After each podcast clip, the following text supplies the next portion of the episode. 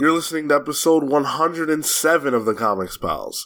We're a group of comic book journalists and friends who record a podcast together because we don't talk enough about comics in our daily lives. Guys, I, I feel a void in my life. I didn't tell you about this, but when we were in New York, I made a really deep connection with someone. We came up with a, an elaborate handshake that was sealed with a kiss. what? Uh, Wait, with- is he with here? who? Well, it was Dan Dougherty. Oh, hey, Oh, he's Dan, here! hello. I magically appeared. hey guys, How's it going, Dan? good. How you doing? We're doing well. We're doing well. I have a question. Uh, so did you really seal the deal with Phil? Well, if I may explain, um, Please that, do. that handshake was there to make sure that we knew that the other one wasn't an imposter. So if you got a kiss from someone, I think you might have kissed an imposter. Oh no! Oh no! Oh no, it's Negadan. You got the imposter herp. Oh man! Oh, rough. I thought we had something. Hey, it's okay. I'll, So- I'll, we'll, we'll kiss next time. Uh, hot. Can oh, we you heard record it it? first. Um, our, our handshake was very elaborate, though, so I might have just thrown a kiss in there and forgot about it. I don't know. There was a lot. There's You a lot going for- on in that, that handshake. You forgot about our kiss? hey, I'm kissing a lot of podcasters. How dare you, sir? How dare how dare you? It's a free, it's a free world, sir. It's a free world. so for those of you who are somehow still unfamiliar with Dan Dougherty, Dan is a creator who's blowing up. Uh, we interviewed him at New York Comic Con uh, this past year, but uh, Beardo is a huge book. Uh, he's got Cosa Nostra with Dirk Manning, and of course, his latest release is Floppy Cop, which uh, I am a huge fan of, and uh, I highly, highly recommend that you guys go pick it up. So, Dan, right now you're actually on the road, right? Correct. I am on my way to Grand Rapids Comic Con. Awesome. And uh, what's that con like? We we haven't uh, ventured over there. We're East Coast boys. Oh, it's it's a cool show. It's usually like the it's one of the last shows of the year. Uh, I don't really know too many more that that come after Grand Rapids. And for a lot of creators, it seems like it's kind of like a, a good um, finale to the to the season. And I just love Grand Rapids too. I got a lot of friends and um, and connections there. So I kind of I'm actually not officially tabling. I'm just going partly to hang out with my friends, partly to go to the drink and draw, and then we tack. We yeah, that's that's a that's a big part. um, and then uh, we tacked on this really cool thing for Floppy Cop. We're we're premiering the official Source Point press issues one and two of it at Grand Rapids. So we we managed to make this a special occasion. Um, and bring together the entire creative team for the book. Wow, that's awesome. Yeah, it's it's not an easy task because we're all. Well, I mean, Seth is from Grand Rapids area at least. Uh, Seth Damoose is the artist on the book. He'll he'll be there all weekend. Um, but Jay Fosgate is is not necessarily from that area of Michigan. I think he's a couple hours away. And then Melena Deneno, uh, the colorist, and myself are from the Chicago area. So like we're all coming up just for today to to sign the books and sign some prints and, and push floppy cops as uh, hard as we can. Yeah, that that's fantastic. I mean, at New York Comic Con, correct me if I'm wrong, but you had the uh, the special edition of it where you had the issue one and two kind of bound together, and that completely sold out, right? Oh yeah, that was um, that was a limited print run, and um, I almost wish we would have made it a little less limited because I sold out like early Saturday. Uh, but that's a really cool problem to have, Wow. where you you just run off a book that you know is brand new, and then by midway through the convention, it's already gone. It was really it was really great, and that was the first time anyone had seen issue two as well. So you guys were the first of only 50 people who got to read issue two, Um, now it's going to be officially launched, so you're you're ahead of the game. Well, given that fact, I think that means that I have more of a special relationship with you than Phil does because I've read something you produced that he can't get his hands on. oh man, this is a deep burn. That's really good. Listen, maybe if he kisses you, he won't forget you. no one who kisses me can forget me. Let's be real. Not for the reasons you think. Think I uh, do. I have to take like the Pepsi challenge and like make out with everyone in Comic Pals next time I see you guys. Is this what we're getting at? yes. Okay. Uh, Dan, you would be so lucky. It's like it's like when you go to Disney World Oh, and you have to like collect the pins from every country in Epcot. If you can achieve all five, you get a special prize. Oh, great! Don't tell me it's some sort of disease. It's the Pals Pox. yeah, mystery disease. That's the real question: is who who actually is the uh, the carrier? It's not a mystery. It's obvious. It's Marco. It's Phil. Whoa! I, I, I didn't. I didn't read that right. You, you already had it. I'm immune. I, I thought that was Sean's way of calling first in line. Yeah, it sounded like he was like, "I'm the first one." No, no, no. I I am disease free, unlike Marco. Uh, Zero. exactly. The the the con crud is actually Marco passing around his diseases to people. No, you, you, you could have just stopped at saying the con crud is Marco. Yeah, to be Yeah, fair, I don't think I've I've only There- there gotten it is. sick after conventions I went to with Marco. So That's next year's cosplay. Okay. Okay. Oh, so this, this that's- sounds more like an intervention now than a, a podcast. I like yeah, this. Dan, we really you know we needed to bring everybody in the world that cares about Marco, and there's not that many people that have expressed interest besides you. there it is, right there. Marco, I'm really here to tell you, like, we're here because we care. We're, you're killing yourself with this podcast. Please stop. I'll try. Okay. No, you won't. From God's Uh, mouth to your ears, baby. God, this gross. So, uh, a lot of our listeners may not necessarily know your name, but they've probably, I mean, if they listen to this, they know your name because they hear us talk about you, but uh, they probably have seen your work because of how successful Beardo has been over the last couple years. Um, can you talk to us a little bit about how, how Beardo sort of blew up and what that's been like for you? Yeah, uh, it's definitely been surreal. Um, it only blew up at the very end of the 10 year run, uh, which was kind of a, I mean, it was, it was awesome to get this whole new readership that is now diving back in from the start and reading from the beginning. Um, but, you know, it was, it's a comic strip, um, and that presents a struggle in itself because I think that that's a medium that gets a weird, um, I mean, not weird, but but maybe more of like a, a, a niche kind of audience, where like I think it's a, a certain kind of comic reader that goes towards the comic strip. So I was in newspapers and online and um, on Go Comics. I'm still on Go Comics for a long time, but um, I had I've always had like a good audience.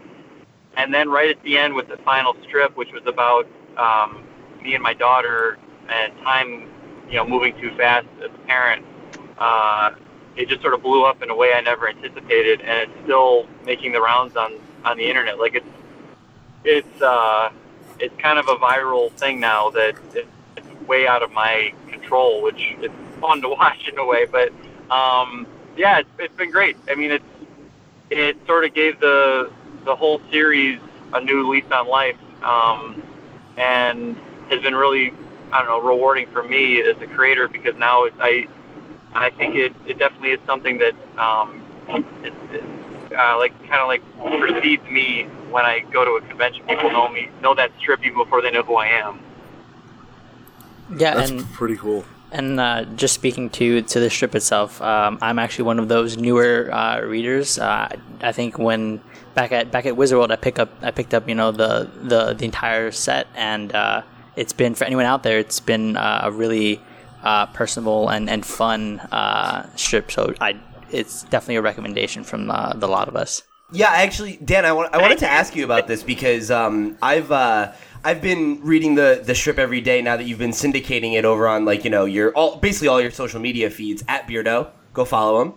Um, and it's been really fun getting to like read the the strip in that format and then also get your commentary on it like as you're kind of revisiting some of these strips that you probably haven't looked at in a long time what's that been like for you to kind of like go through or go down memory lane here of like how you know how your career advanced and like how you met your wife and all those sorts of things like it, has that been like has that been a really interesting experience for you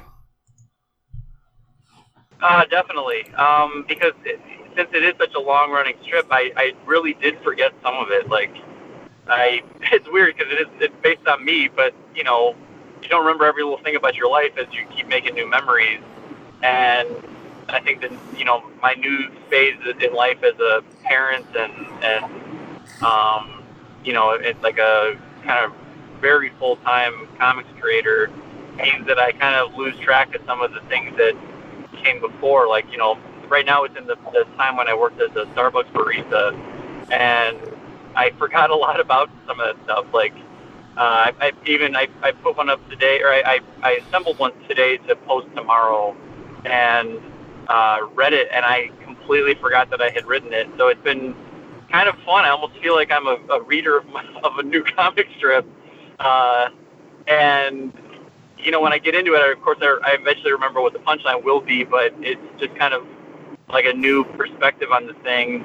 Um, also, uh, admittedly, I, I sometimes get a little flustered or, or like um, even uh, I don't know, almost almost embarrassed, but I'm a, I'm a big boy, I can handle it. Like about the fact that like I was I was sort of a you know I was still figuring out my style in some of the earlier strips as well. Like um, not a lot of people know this, but I actually redrew the entire first book uh, years ago because of how different it looked from the whole series.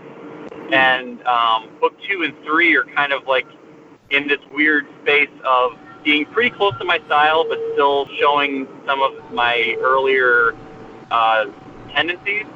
So I look back at it and I'm like, oh, it's interesting. Like that's that's how I was lettering and that's how I was drawing Beardo, and like it was it's a little different. So um, it's a little time capsule in the sense of where I was like in the mid to late 2000s, and I kind of have I've accepted that and and just enjoyed you know putting yeah, it out it's, it's been for- really really fun worth to to like to read it in that way because I feel like you know um, when you do have like the collections, there's like um, there's like such a different flow to it. So like it's it's been really cool to kind Yeah. of like get the little bite of it every day, and I've I've really been enjoying it. So um, I'm glad that it's been uh, a mostly positive experience for you as well. Yeah, yeah. It, no, it, it, it actually has been great. I mean, I, I like, you know, kind of seeing my work works and all, um, and I know where it's going too. So I, I'm really looking forward to seeing how people react to like, uh, you know, when I got engaged or married or like when we were trying to have a kid. That was a big subject for a lot of people that resonated uh, because we had, you know, we had struggles uh, getting pregnant, and, and I, I really felt that um, at the time uh, making like talking openly about it in my comic strip was cathartic for me and also seemed to be helpful helpful for other people um, in a way that you know I, I think I only figured out after making the comic you know So Beardo, we we talked about how much it blew up and all the circulation, and that got me thinking about the fact that you know you're you're kind of a you know an independent creator. You're doing Beardo, you know, of your own volition, and that and I and I I'm just curious if you experienced this that sometimes that kind of thing can get so far away from you that you don't even necessarily get all of the recognition or all of the reward that comes with having been the creator of this thing that now is on every website.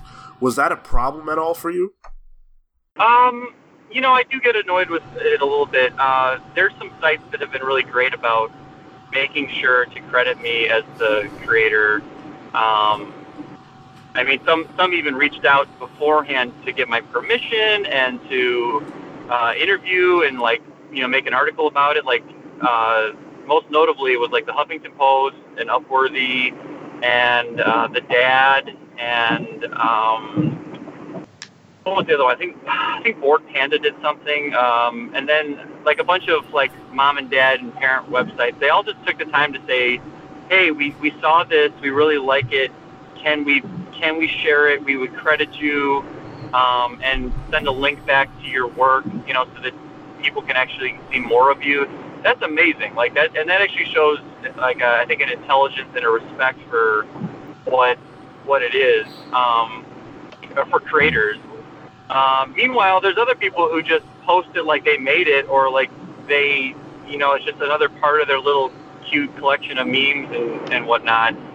And I do get a little annoyed with that sometimes because of how much, uh, how much they're basically just pulling their, you know, like attention for their own site off of other people's hard work. Uh, I, I mean, if I can, you want me to, I can call one out if you want, but Go for Do it. Do it. Okay, there's one called uh, Shuffle Sketch, and uh, they posted on Facebook that last strip with no mention of me or even the name of the comic whatsoever. And uh, I find it really aggravating because I've tried to reach out to them a few times, and they have not replied at all. But they have no problem replying to like people commenting on the thing. So it's really I, I think it is a bit disrespectful to like to even in the in the sort of like after the fact like now that I have reached out to them um I can see if they said hey well we just we didn't know who did this. We just thought it was cool. Like that that's fine with me. Like just you know we can make it right. But there's been a, there's been a few like that that they just they don't seem to care. They're just kind of in it for the the clickbait. And they've gotten like 53,000 shares of it from their site. So they're definitely getting a lot of, a lot of mileage out of my comic. That's that's unbelievable. Um, last yeah that last week we, we talked about uh, not a, not an exact similar incident, but an incident where a particular web comic creator had her work stolen uh, by two other individuals who appropriated her webcomic and sort of traced it and and were and they had a Kickstarter rolling using some of her actual sketches from her webcomic. And that book, that uh, a book by those two individuals who stole from her, was going to be uh, made by Boom. And so I bring that up to say, even when you are a successful uh, webcomic creator, um, people can steal from you easily. And I think uh, independent creators are really at risk when you're putting your stuff out there like that of people stealing from you. We live in this meme culture where people will just take an image and then appropriate it, and there's no no kickback. It happens all the time. Yeah, I mean, it, you know, and I think they they don't even realize like all it takes is just crediting the person. You're not most people aren't asking for like money unless you're trying to sell the thing. But if you're just trying to post it, just say who did it. You know, like it's that simple. I mean, a link back would be nice, or some sort of like way to, to show people how to find the artist.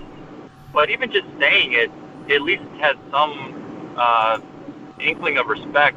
Um, and I think that that's just really uh, something that people keep. I think they have to keep talking about, and keep the conversation open about that until it gets better. You know, um, I've had several of my my colleagues like with their creator-owned work, like they find somebody making a T-shirt of it somewhere, you know, and never asked them or or uh, got permission, and they're making money off of it. It's ridiculous to me, but um, you know that's that, it's a weird line because at the same time, like you know, uh, I'll I'll I'll admit too, like uh, you mentioned, you know, we're all making fan art too, so that there's like there's that, and granted that goes into a much bigger realm, um, but for guys like me who are just like a creator-owned person, like our little creation is definitely, I'm definitely not living high on the hog with with with Beardo. I'm just making comics independently and hoping that they work. So when they do work, I would like it to actually work in a way that keeps the comic going monetarily. Sure. Dan, Send me a list of names, and heads will roll. All right. I got my executioner right here. I love it. Hey, I never say anything about executing, but heads will roll. Listen, you you don't kiss one or all of the comics pals without some sort of benefit, all right? Sweet. Perfect. So you you mentioned the collaboration with SourcePoint Press for Floppy Cop. How did that come about? Um, well, uh, you know, it came about mostly at Motor City, I'd say, uh, Motor City Comic Con. When we did that show and premiered the book there, um, we had, again, that was another rare occasion where we had all four creators tabling at the show. And so we came in really strong and we really sold through a lot of comics that weekend of Floppy Cop, a lot of copies of it. Floppy copies of Floppy Cop, by the way. I love saying that and uh, definitely attracted the attention of, of a lot of different people. Um, I already knew the Source Point team already. Like it's not like that was the first time they'd ever seen my work or anything, but I think we definitely made an impression on the team. And Travis and I started talking afterwards about what that would, you know, what that would look like because they, you know, truthfully, they currently don't have a whole lot in terms of like comedy or wacky slapstick stuff like Floppy Cop is but they're also a, a publisher that's uh, I think rapidly expanding and and broadening their reach. And I think that this is one of those things that helps to broaden the scope of what they do um, into into territory that's not just uh, horror or sci-fi. Um, so you know, I think that was where where we we came to a sort of an understanding of what this could be for both of us. Um, you know, for SourcePoint, it's uh, it's a way to show that they've got a broader, diverse range of stuff. And for me, it's it's a great home for the book because of um, you know the fact that it's it's the kind of company that's taking care of um, or it's interested in the creator-owned comic, and I think it offers um, the kind of deal that I was looking for in terms of uh, what they would do and what what I would have to do, like a, a fair distribution of of uh, of the workload because it's hard to make these things. Like it's hard to make a creator-owned comic. Um, definitely a labor of love. So for, for us to have like a, a company like that or a publisher like that that will help to take some of the the burden off of us to let us do what we got to do. That's why the book is coming out a lot faster now. Like we have issue three in the in um, in production already, and we're gonna probably have all five issues ready by the time C2E2 rolls around next year. Wow, that's that's fantastic. Yeah. Not every independent creator has the ability to, you know, get something like that going, a partnership like that. So, hats off to you and the team. That's great. Thanks. I mean, you know, it's um, it's a great team. Honestly, like I couldn't ask for better people to be working with, and I think we all have definitely uh, gotten to this point. Like it's definitely um, the result of a lot of a lot of years of paying dues, so that we can say, you know, like, hey, like this is worth doing together. That we're all bringing something to the table. Yeah, abs- absolutely. Now, you also actually teach comics uh, at the uh, International School of Comics over in Chicago. So, what what is important to you about paying it forward? I guess and teaching this this craft. Um, well, uh, I, I mean, I think personally, I think it's really rewarding to um, to pay it forward in a sense. And you know, I mean, I, it is a job. To be fair, it's not like I'm just volunteering, but like, it is a uh, it's the kind of school I wish I had when I was coming up in college. So I think about that when I see these uh, the, the students that I get these classes, and I try to you know tell them the, the lessons that I've learned through my you know uh, successes and failures, um, as well as obviously just teaching the craft. And it also is just rewarding. Um, it's rewarding to be a teacher in a way if, you, if you're if you're doing the right thing. Like you know if you're doing something that applies to what you're interested in. Like I, you know, I'm only teaching the thing that I'm I'm interested in. Like I'm not uh, I'm not the poor guy who's got to teach driver's ed or something like that.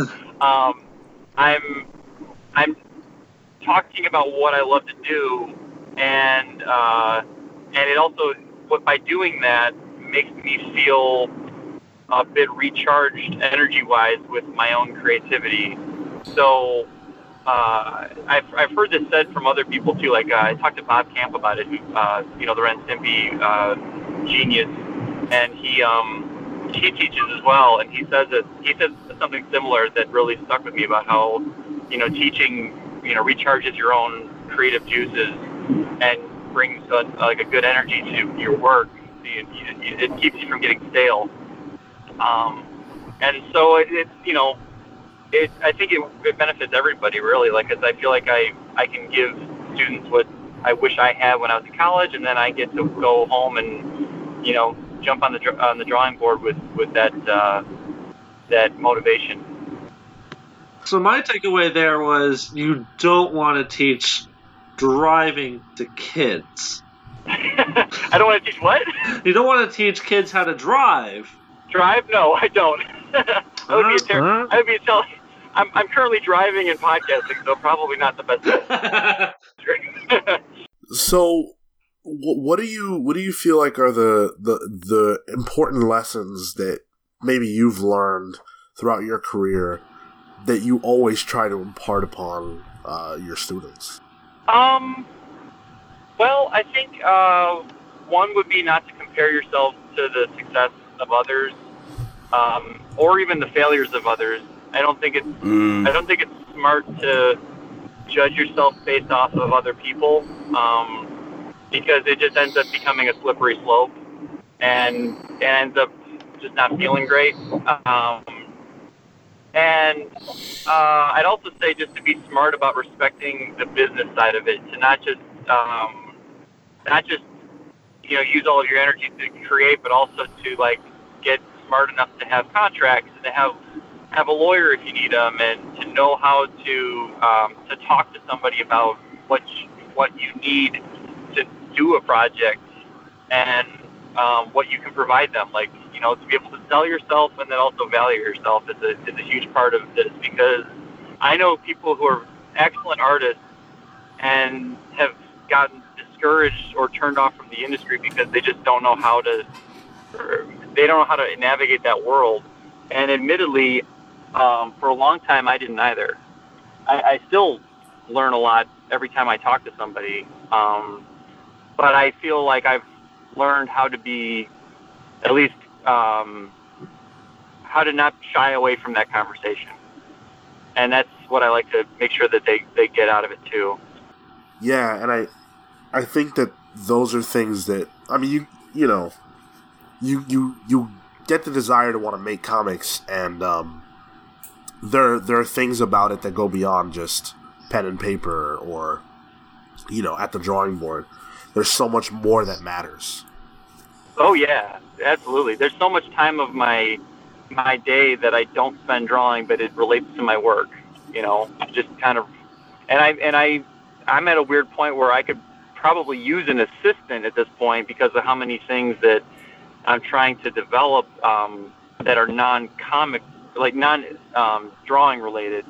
Um, but uh, at least know I know that those things are important enough to do them. You know, like to have them done, and not just wait. You know, for some for, for some magical wand to, to be waved and and have it fixed for me. Um, so yeah, I mean, there's a lot. Honestly, like you know, we talk about a lot of technical stuff, and we we do a lot of drawing at the school. So there's that, but I would never try to force my style onto any any artist or tell them that theirs isn't gonna make it because you never, you know, that's that's just a silly conversation to have. What I try to tell them though is to be smart about what they're doing. That's really what I try to uh, impart on these guys as as they slowly get closer to getting out in the real world. Because we have some actual graduates now who are making making waves. You know, like there's um, people who are um, tabling at shows now and getting getting actual comics put out there. Uh, in fact, the colorist for the book is a graduate from my class, uh, Milena. She's she's uh, she's yeah, she was took my three year course and now you know like I didn't just hand her a job. I, I gave her a job because she earned it. Um, I didn't you know and, and she gets paid for that job. Like it's it's a thing where um, you know, I don't, I never, I, I've never handed out any any um, any perks to my students, but I, I feel like if my students show it, then I do my best to like make sure that, that they uh, that they actually can succeed in this in this industry.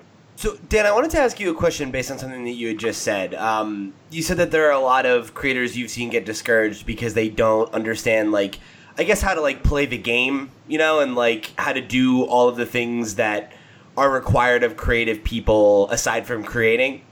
And you said that, you know, eventually you you started kind of turning that corner and you're you're still figuring out, but what what was the thing that made you realize that in your career? Like what was the or, or like what was the thing that allowed you to change your attitude to like understand that that was just as important as, you know, um, improving your drawing or or making sure you're getting your strips? Um, that's a great question. I mean, I think there was there was a probably a a moment um, that was I'd say somewhere in the early years of Beardo, where I was I was going to conventions more and and sort of seeing some of my my peers or people that I thought were my peers or, or whatnot um, making these moves that I never would have considered, and seeing that they were you know they were leveling up, and I was like, you know, I think what I realized as I got maybe into my mid twenties is not to take that personally, um,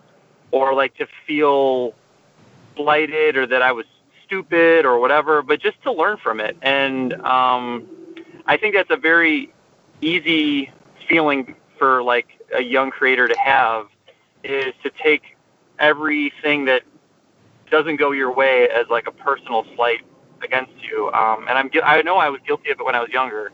Um, and so as I, you know, I basically as I got out to more conventions, that's when I realized that I did need to get smarter about it. So I would definitely say for anyone who is like an up and comer who you know feels like they're onto something. You know, the the one piece that a lot of artists are missing is that you spend so much time at your drawing board in isolation that you frequently don't just get out and socialize with your with your your peers.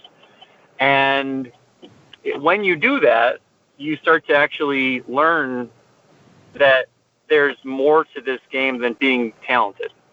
Um, and that's that's where I was coming from. Um, so, you know, I, I that's I think my big takeaway for any or for anyone um, would be to not just be a great artist, but to be somebody who can be uh, approachable to other people and, and to get out there and, and network a bit more with, with people. And it doesn't have to be like a like a cold blooded like you know like making the deal kind of thing like The Apprentice or something.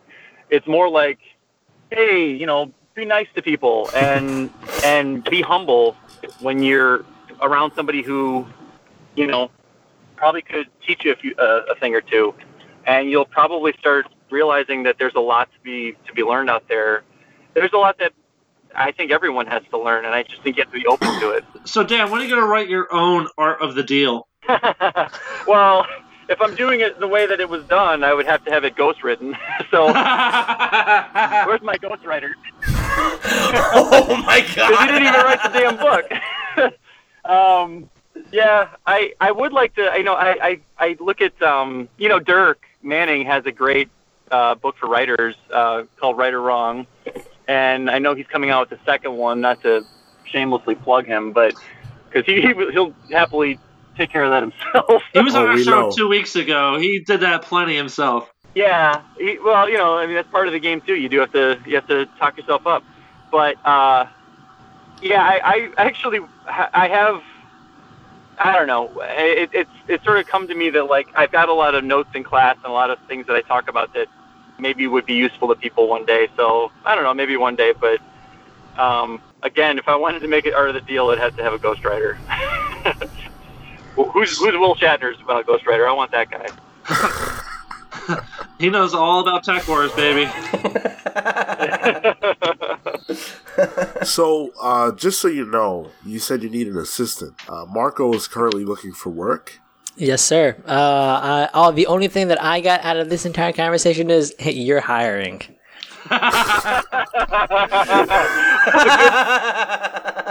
He said he's in the business of just handing out jobs too. So Yeah, so uh, Dan, uh, aside after this.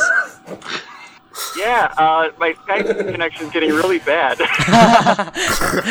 Oh no! no, you're not.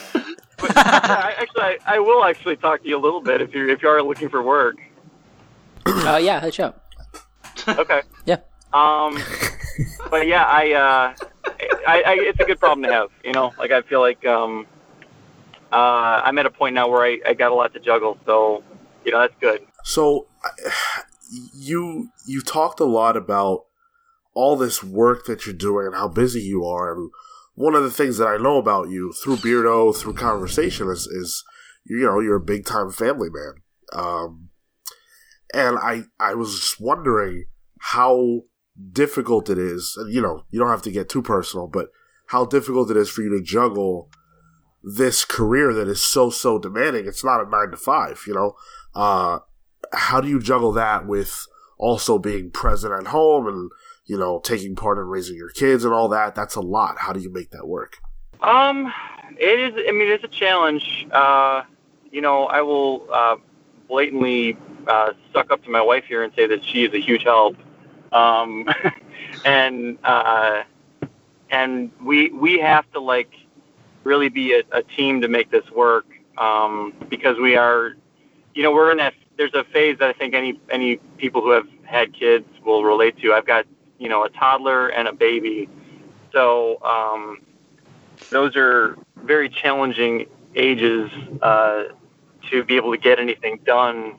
And um, I do have to kind of keep a pretty strict schedule. You know, like I, um, I, I've, I've gotten over feeling weird about it when I tell people like, you know, hey, I, I got this amount of time for this, like, I, and then I got to go, um, because I just, I, it's, it's the truth, you know, it's just that's where I'm at. Like, I, I have a lot of things that I got to get done, and um, and I also want to make time for for my kids, um, especially now, you know, because it does go by so fast. It's already my daughter.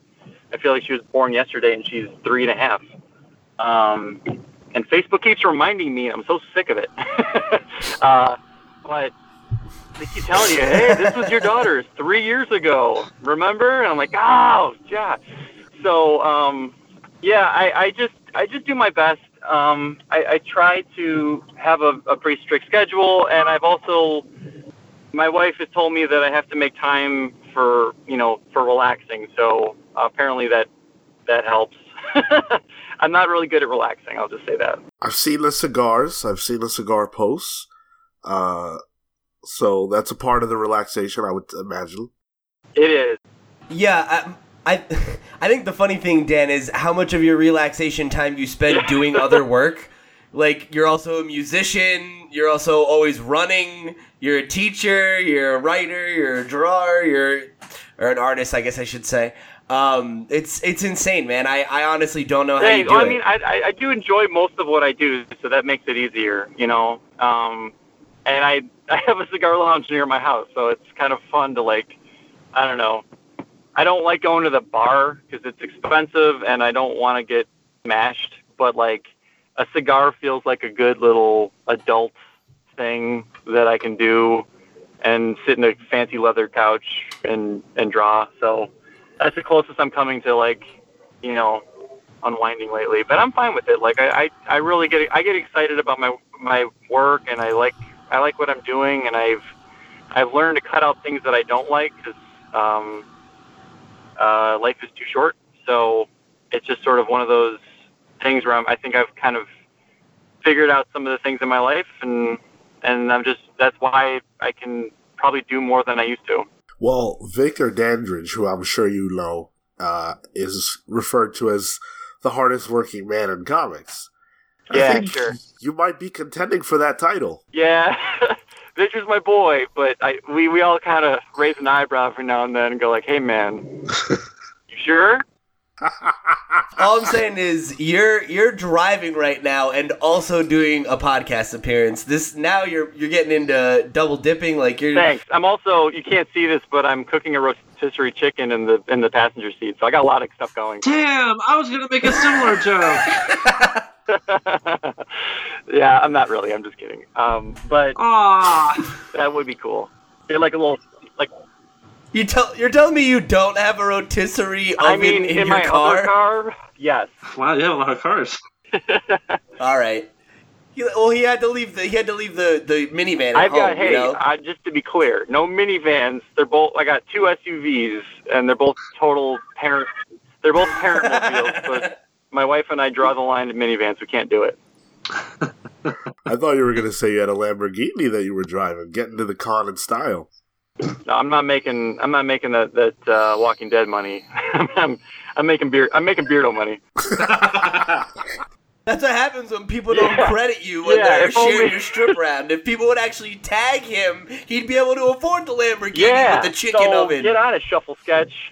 Give me my Lamborghini chicken oven car. Oh, that's fantastic. Before we let you go, uh, I wanted to ask where can we find you? Uh, plug all your stuff. Let the people out there know how they can reach out to you and how they can actually see the great work that you're doing. Yeah, sure. Um, I'm on Instagram and Twitter at Beardo Comics, all one word, Beardo Comics. Um, I'm on Facebook under my name, Dan Dougherty, and then also there's a Beardo page. Um, so you can you can read the, the strip there uh, five days a week, or on Instagram or Twitter. All those different sites all support it. Um, if you want to uh, buy any of my stuff, it's at www.beardocomics.com. And I'm also on Go Comics. Um, just search Beardo on that site, and you can find um, like a huge archive of the strip. Awesome, awesome. And uh, more floppy cop on the way, so be sure out there to look for this book. I can't sing its praises enough. Uh, the comic book industry and entertainment in general is a little bit dark sometimes, which is not necessarily a bad thing, but uh, it, it, it is what it is. Uh, Beardo is not that, and it's not that in the best ways possible. And I, I mean this with all sincerity when I say I have not had more fun with a book in a very long time. So thank you for that. Thank you. That's all we wanted. Honestly, you said it exactly how we we were hoping it would come across because we both need Seth and I both needed the same thing. We needed a, something to laugh again. Yeah, absolutely, and uh, and it brings the laughs in spades. Thank so, you. Uh, thank you, uh, and I appreciate you coming on so much. Uh, of course, we're huge fans of you here at the Comics Pals, so we appreciate you uh, taking the time out to talk to us. Yeah, thank you. Thanks for having me on. Anytime. Take care. Enjoy the rotisserie chicken. Will do. And please, please be safe, Dan. Remember, one eye on the road, one eye on the chicken.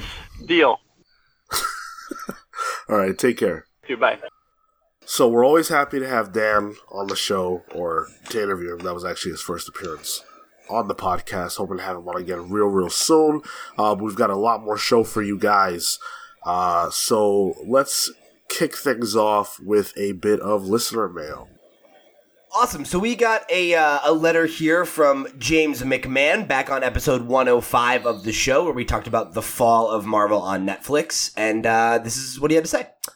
Hey guys, I've watched all of the Netflix Marvel, and here's my quick thoughts. Iron Fist season one started that downhill slide because up to that point, everything had been at, at at the very least solid, and Iron Fist was very flawed. Defenders was then disappointing overall, and it felt like such a huge blow. Punisher season one was an upturn and solid, but a new series still. Jessica Se- Jessica Jones season two was fine, but uh, really all over the place. Then season two of Luke Cage was honestly better than season one overall, with Bushmaster being excellent. Cale, real quick, can you just say What Bushmaster?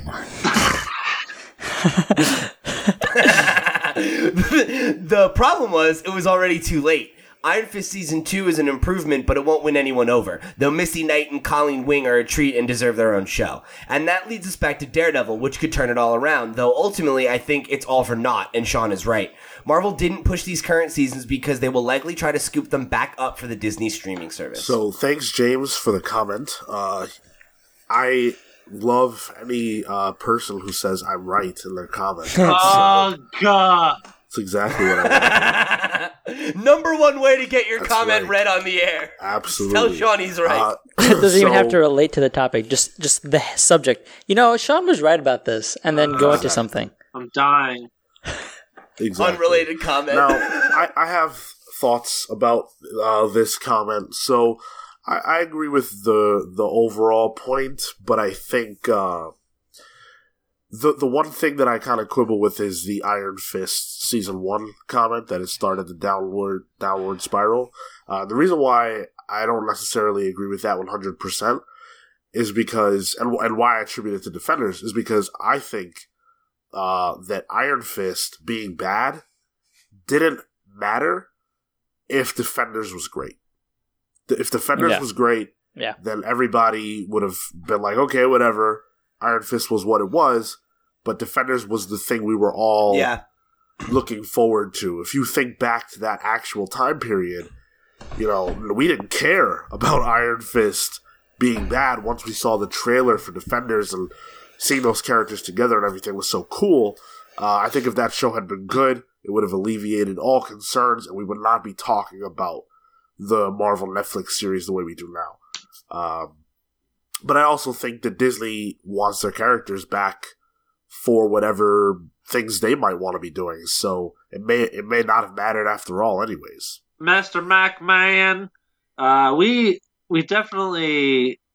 I, I- think with like the first phase of Marvel movies, there was a lot of people who were lukewarm on uh, Captain America: First Avenger or Thor, or I think Iron Man Two came out in that period. So there were a few MCU Yeah. movies that had come out that people were kind of lukewarm on, but then the Avengers came out, and it was a huge cultural phenomenon.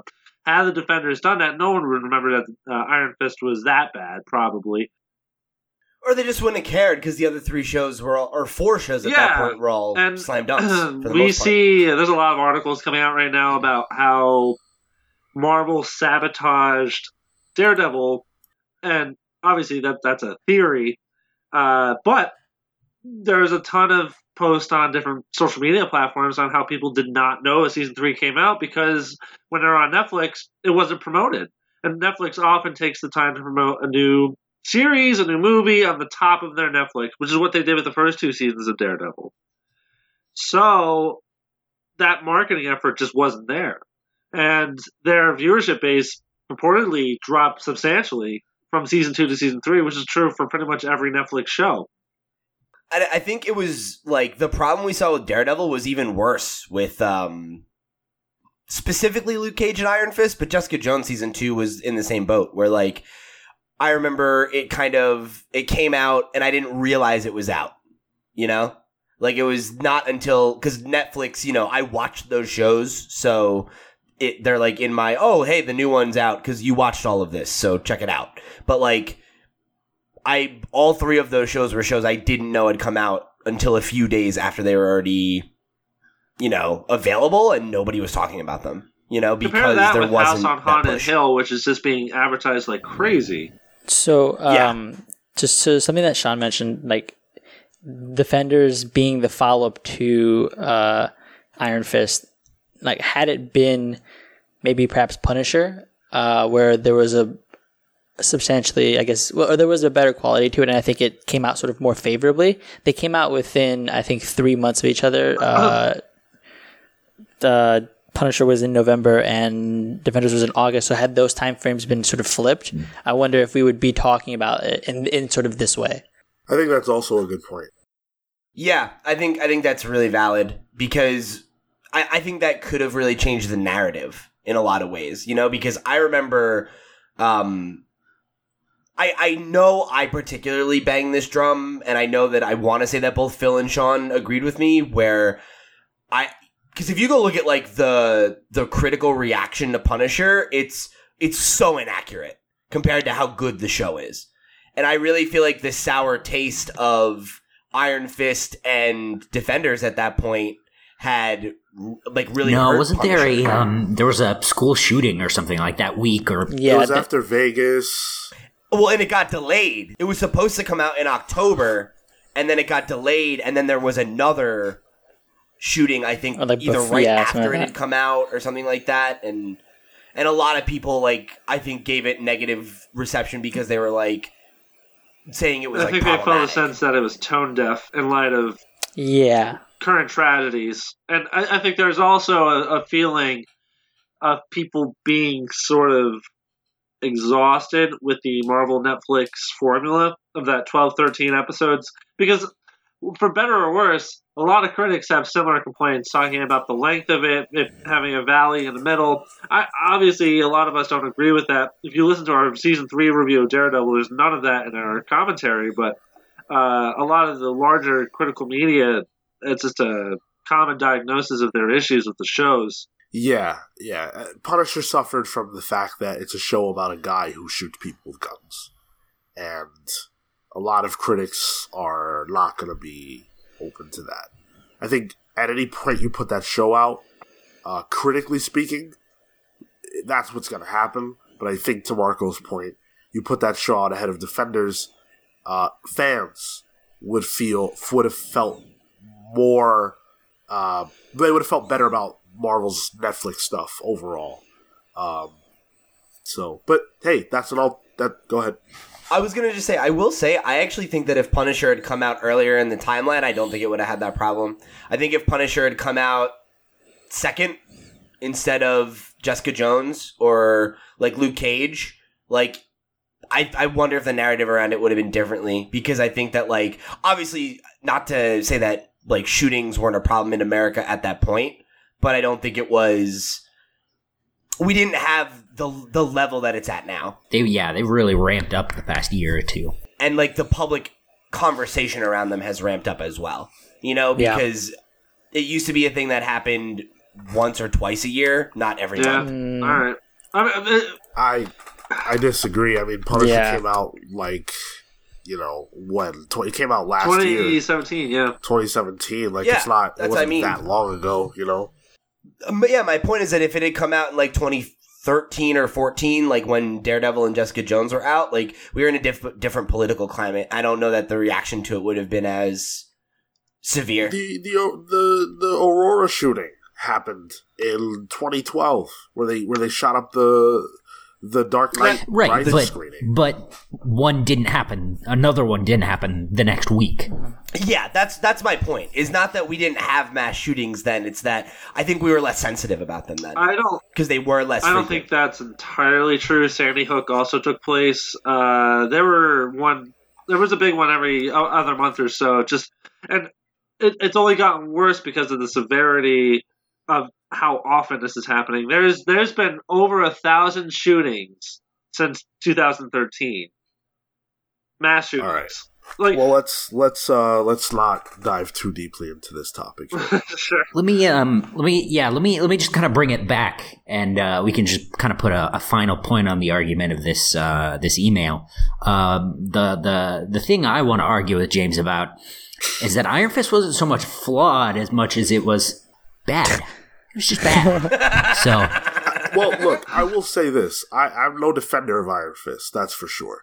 Uh, well, neither's Iron Fist He's no But- defender. because of the the joke. But I I thought there were some really strong elements of that show.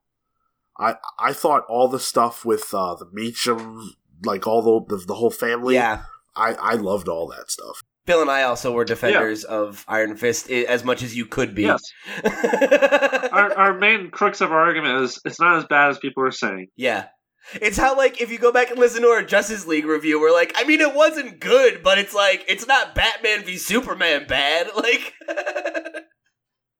Did you see Batman v Superman, Pete? I didn't. Oh, okay, Phil didn't. Okay. I, I didn't speak up yeah, I there. saw it. Oh, I would, I would never lambast something that much if I hadn't seen it. That's like not my style. I have to sit through the bullshit. Oh, it's it's mine for sure. I know. I'll talk all day about how how bad BVS is. I never saw it. God, you're trash. I don't give a I don't give a shit. We know. Uh, s- all right. We don't. We didn't need Spider-Man: Homecoming. Yeah, I've never seen it and have no idea how good or bad it is. But whatever. I didn't care about Listen. it. We didn't need it. in in the intro to the show, Sean, every every episode for uh, five thousand fucking episodes, Sean has said we're a group of friends and journalists. I'm not the journalist. He's the friend. I don't know if you're the friend either. So what the hell are you doing here? Listen, I didn't start the Skype call. Well, fair enough. He wouldn't know how. That's right. So let's move along to our pals pulls. Thank you, by the way, uh, James, for writing in. We really appreciate that. Uh, and I want to let you guys know how you can do that as well. Uh, we are on all podcast hosting platforms, including SoundCloud and Apple Podcasts. You can get us on social media at the Comics Pals. You can write to us at the thecomicspals at gmail.com.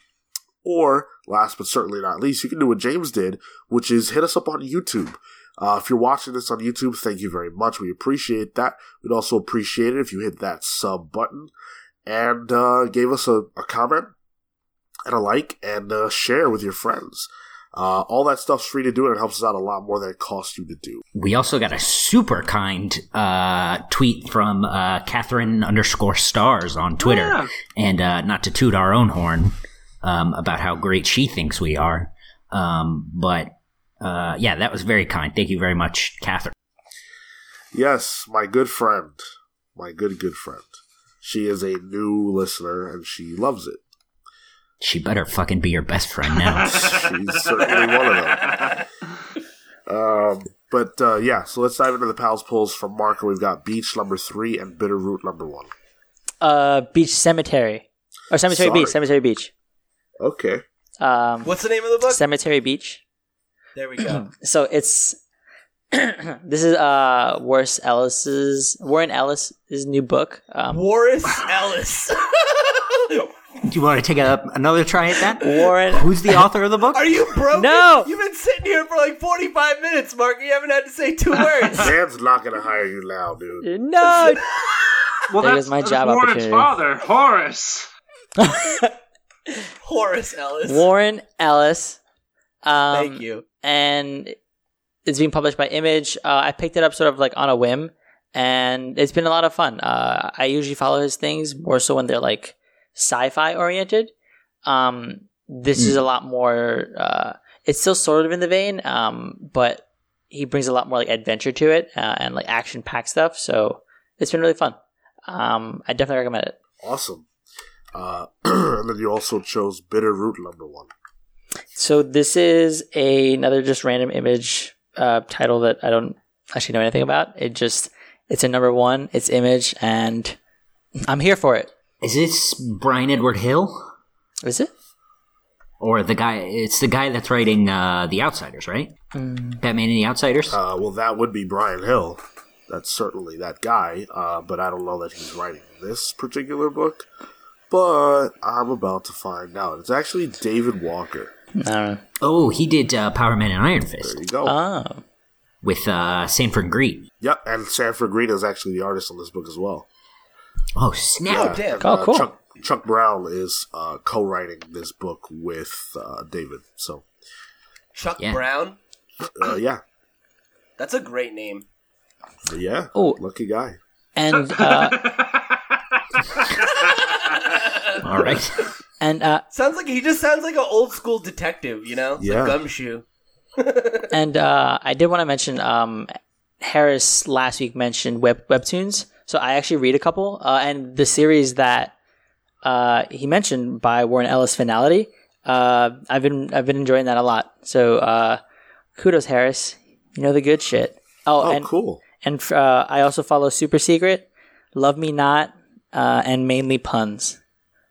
Was Marco not on the last episode? Why is he talking He about wasn't. this? No, I wasn't. So I'm, I'm actually happy Oh, to hear uh, your your take on- on that that issue. I felt like you might have some insight. So cool. Yeah, there's a couple fun stuff uh, out there, and it's interesting because it fits to mobile, so it's a different way to play with the form. Oh, that's nice. It's also a good point that we actually didn't bring up at all. So that's why Marco's on the show, ladies and gentlemen. If you were curious, It's because I know the weird shit. that's right. Uh, Well, it's Because so I'm weird shit. There you go. I love you, Marco. Don't listen to those boys. Uh, so from Cale, we've got Firefly number one. Oh, yeah. So this is the uh, the continuation of the series. Uh, you know, Joss Whedon's uh, uh, Firefly. Is this just happening now for the first time? No, No, no, no. This is the second or third time it's happened for sure. But this one um, is kind of a big deal because it's uh, Greg Pak. Oh. Yeah, yeah, yeah. That's cool. And uh, a friend of mine, um, and you know, I'm a fan of his as well. Uh, Dan McDaid. Um, he just did uh, the 12th issue of Doom Patrol and uh, some Judge Dredd. Hell yeah. Uh, I know he's done some Planet of the Apes. Um, Name so, three more. Uh, I'm just kidding. uh, so Jersey Gods. I know he did. Oh, Uh, God, he did a it. special run on uh, Superman, Oh, nice. and Well, now he's fucking it oh up. Shit, no, uh, Es- Escape from New York. Okay. Yeah, Yes. he worked on that Okay. was Escape from Pak New as York. well. Yeah, that's right. Well done. Yeah, it's pretty good, Kel. Um, for you, so man. yeah, I'm I'm I'm real excited uh, for this book. I like. I'm a big fan of Firefly. I like. Uh, I like Dan and I like Greg Pak. So Oh, his stuff's nice. Heck yeah. Nice. Recipe for a kale book. Follow. that's right. So from Pete, we got uh, Life is Strange number one. Yeah, I am really excited for this one. Um, I know on this show I've definitely said in the past I, I tend to grav- gravitate away from licensed comics. Uh, I, I always feel like I don't know. It, it's always hard for me to transition from like a medium where there are like voices that I've come to know to like the comic, and I often feel like something gets kind of lost in translation in terms of like getting the voices down and everything. And I don't mean like literally in that sense, like the way the characters speak and those sorts of things. But Life is Strange is an IP that like I love and care about enough that it doesn't matter to me. Um, and the fact that this is a book that's focusing on the continuation of uh, Max and Chloe's story from season one, while you know all the the new stuff in season two is moving away from those characters is uh, really exciting to me. So I'm definitely going to be picking this up on Wednesday, and uh, I can't wait. I hope it's good. Pete's is looking for any excuse to bring video games pals content over to the main show. So uh, Phil and I both chose Mr. Miracle number twelve. Hell yeah, dude. Uh, all I can say is Darkseid is, baby. Hey. Yeah, this is the grand finale of what has been a really, really excellent run. Uh, if you're not reading this, you should be. Tom King, Mitch Gerads, what more can we say? Yeah, I mean, it's it's it's gonna rank up there with one of his best run, like one of his best books. It's it's it's his wheelhouse. That that sweet twelve issue format. Yeah, yeah. Um, really good stuff. Can't wait to see what they do next because I think uh, that team is going to work together again really soon. At some point, we I think they're doing. I think they're doing more Sheriff of Babylon. hell yeah, they did re- they uh, did mention that. Uh, I'll tell you what. At some point, we will probably do a book club for this book. Yes, it is uh, in the in the works. It's in the works, so get our full thoughts there eventually. Yeah. Uh, Looking forward to it. and then I chose Uncanny X Men number one. Hey, Wow. me too. Oh, cool. That would have been Awesome. my third. Uh, I look, I love the X Men. I I just do. I understand that they've been kind of uh, in a weird spot lately. We all know this. Uh, the more recent stuff, like the most recent stuff that, that they've been doing has been good. They're, they've got the X Men uh, extermination arc that's going on right now. Um, and that's the lead into Uncanny, and that's been really good. And Brisson is murdering that book. That's right. Uh, Brisson's he's on also murdering some X Men in that book. um, it's been fantastic. So I can't wait for this. Uh, the creative team behind this uh, particular issue, and I think the first however long, is uh, Ed Brisson, Kelly Thompson, Matt Rosenberg. Uh, on writing duties and then on art, we've got Mahmoud Asrar, Mark Bagley, and Mirko Colak. So That's a good team. heavy hitters. Yeah. Very, very much excited to see the Uncanny X Men brand finally return. Hope it's good. As do I. So, we've talked a lot. Wait, wait, wait, wait, wait, wait. That one's next week. Yes, Maybe we do a little review. maybe. Maybe. Uh, so, we've talked a lot about the Disney streaming service. And we finally have a name for this thing. It is. They put a lot of thought into they it. They really did. Uh, you'll never guess. It's called Disney Plus. Yeah. Whoa. Disney Plus, yeah, unbelievable. Uh, It's sad. It's kind of sad. it's like it it feels like a like a membership program, you know, that was like released in like 2001. Well, it's convenient Yeah. for me because the only social media platform you can find me on is Google Plus. Uh, That's funny because this is going to go the way of Google Plus. You think so? With Disney behind it, no, it'll be around for a long time. The other one had Google behind it. See, the thing is, though, uh, unlike Disney, Google is totally willing to throw their money at something and then just be like, well, Yeah. all right, oh well. Whereas, like, this is like, it's. I, I'm hesitant to, to make this an analogous joke, but with Disney, it's too big to fail. I mean, Might be right. yeah. Yeah. Uh, they have they have so much IP. You know, it's like people are gonna fucking pay for this service. Like if it has Disney OG content, it's got Marvel content, it's got Star Wars. It's it's gonna be this is gonna be a thing. Speaking of IP, uh, we now know about a few of the projects that will absolutely be launching on this service, including a Loki television series. It is confirmed. Uh, so we talked about the possibility of that. Uh, we also talked about the possibility of a Scar- Scarlet Witch Vision series. I'm sorry, I'm uh, sick, so bear with me. Um, and uh, it looks like at least the Loki series is now confirmed. Um, there's also going to be a Rogue One spin-off series starring Cassian Andor, um, and a series called The Mandalorian by Jon Favreau. Uh, also, the Winter Soldier and Falcon series is confirmed as well. So, um, lots of good stuff. There's other stuff too. Uh, Clone Wars season, uh, the Mighty Ducks series. yo, Wait, what? Mighty Yeah, Ducks. there's gonna be a Mo- Mighty Ducks series, a Monsters Inc. series. Gordon Bombay! Emilio lots- Wait, are we talking? Listen, listen. I know this is a comic book show. Are we talking a live action Mighty Ducks series? Like, is this gonna be like a like a, a serialized television show about the Mighty Ducks? Uh, well, it just it just says all new series. It doesn't really. Um, All right, I'll take We're it. the Yeah. V formation. Where are they gonna Where are they gonna get all these ducks? I don't know. We're in the V formation. Dude, Duckville.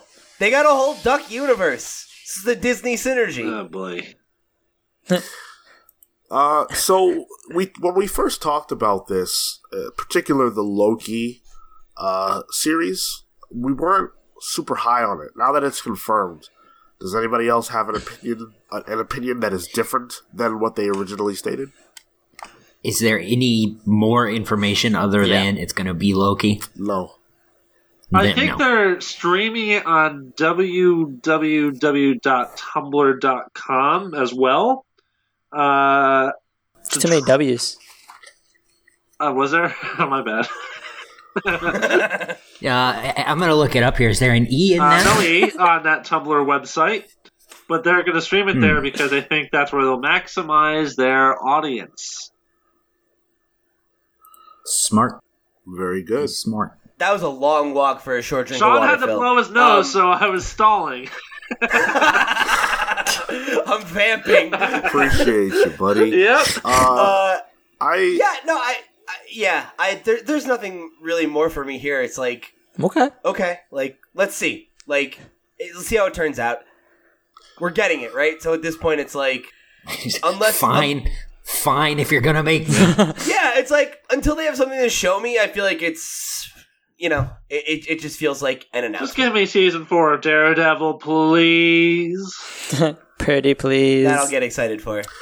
So we know that the the the Falcon Winter Soldier show is coming, and uh, it's you know I, I made the guess that that show would be based on them kind of uh, one of them becoming the new Captain America, um, but actually, I have it on good authority that the new Captain America will not be either one of them.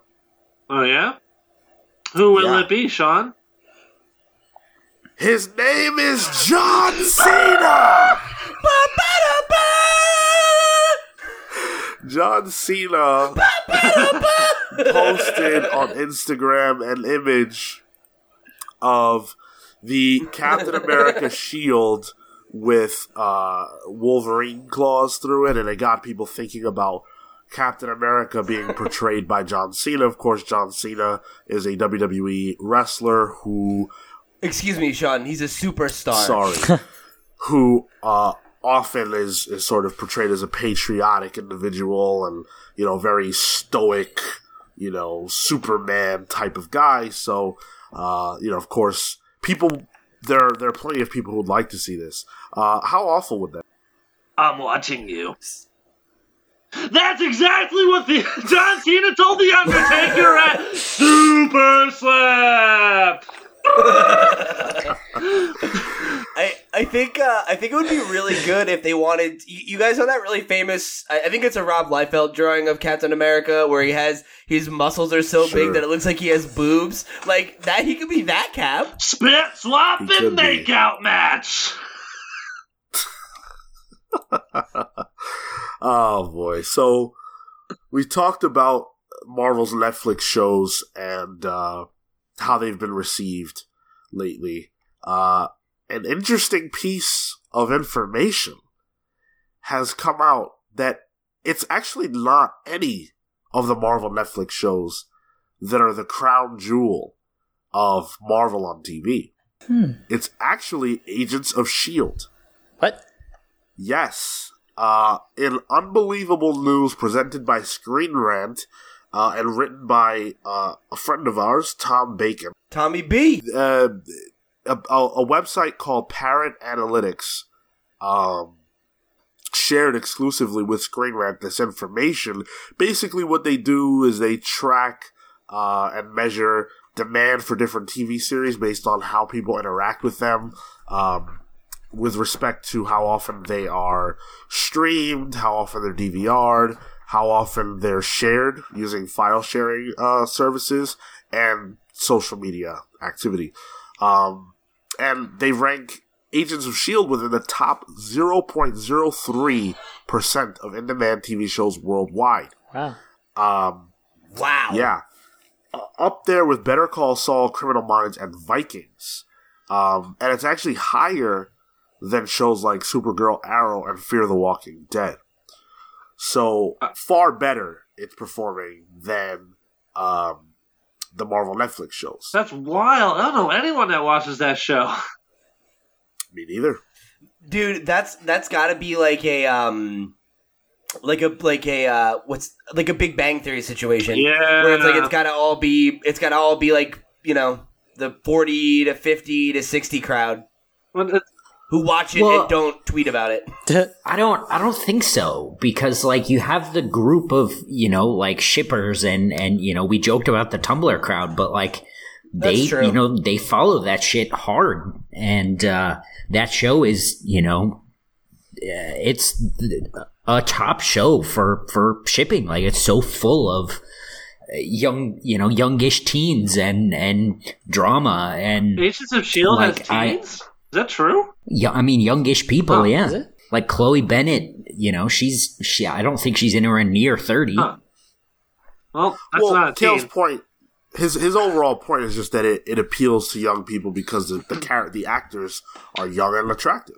Yeah. yeah And and yeah, there's like there there are like legitimate like good romance plots. I mean, it's you know, and it appeals to old people because it's on tv yeah. It's- And then, I mean, when you compare it to, uh, it, you know, we've talked about this before. When you compare it to stuff like Arrow and The Flash and Supergirl, like uh, the uh, even as a, a Marvel TV show on on on TV, like the effects are better. It's you know it it, it uses what it has sm- smartly, you know, Uh, um, and like I ha- I haven't seen it probably since season three when the Inhumans were uh, a big part of it. mm-hmm. Um, but like it was good. Hmm. Like they're you know they they had to deviate because of like the movies and stuff, but like they do it in a smart way, and it it is compelling. i have Are, heard that are it's you good are you going to watch the spin-off series? Is there a spin-off series? uh, Young Coulson. Okay.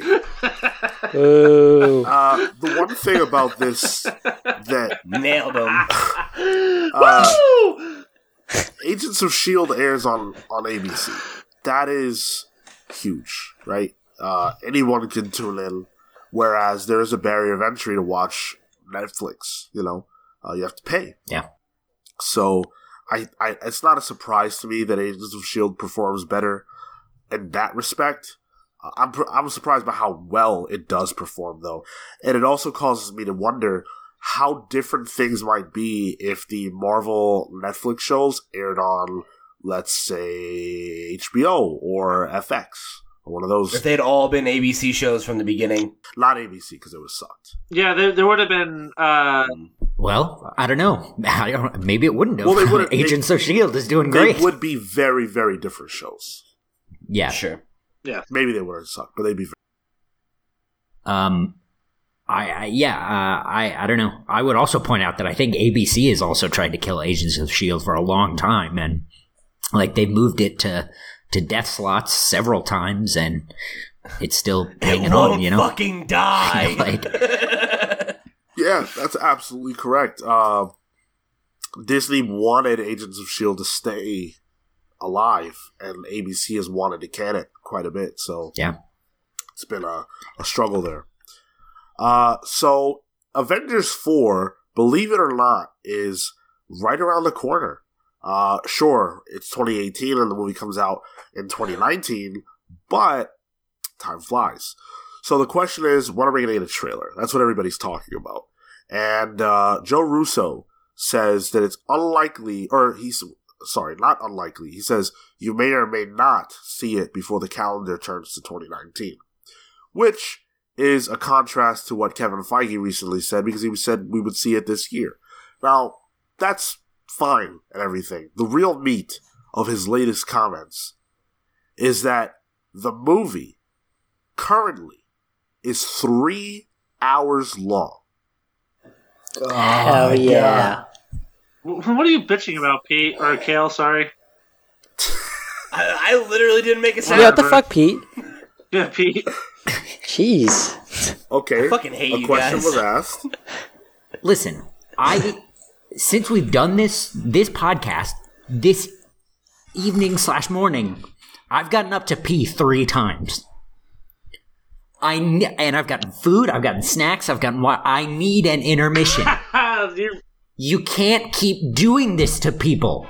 Back in my day, they would have the decency to break the movie up into two parts and let me pee and get some red vines. Like, why is that so hard? I remember seeing Gone with the Wind on opening night.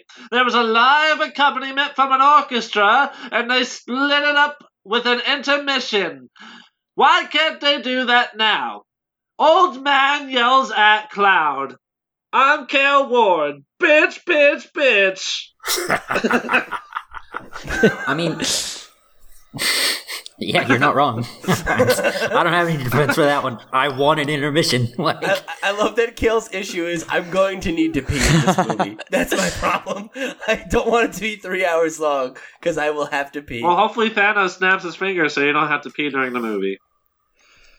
God, I wish Thanos would fucking snap his fingers to make me stop peeing. So, uh, That sounds really painful.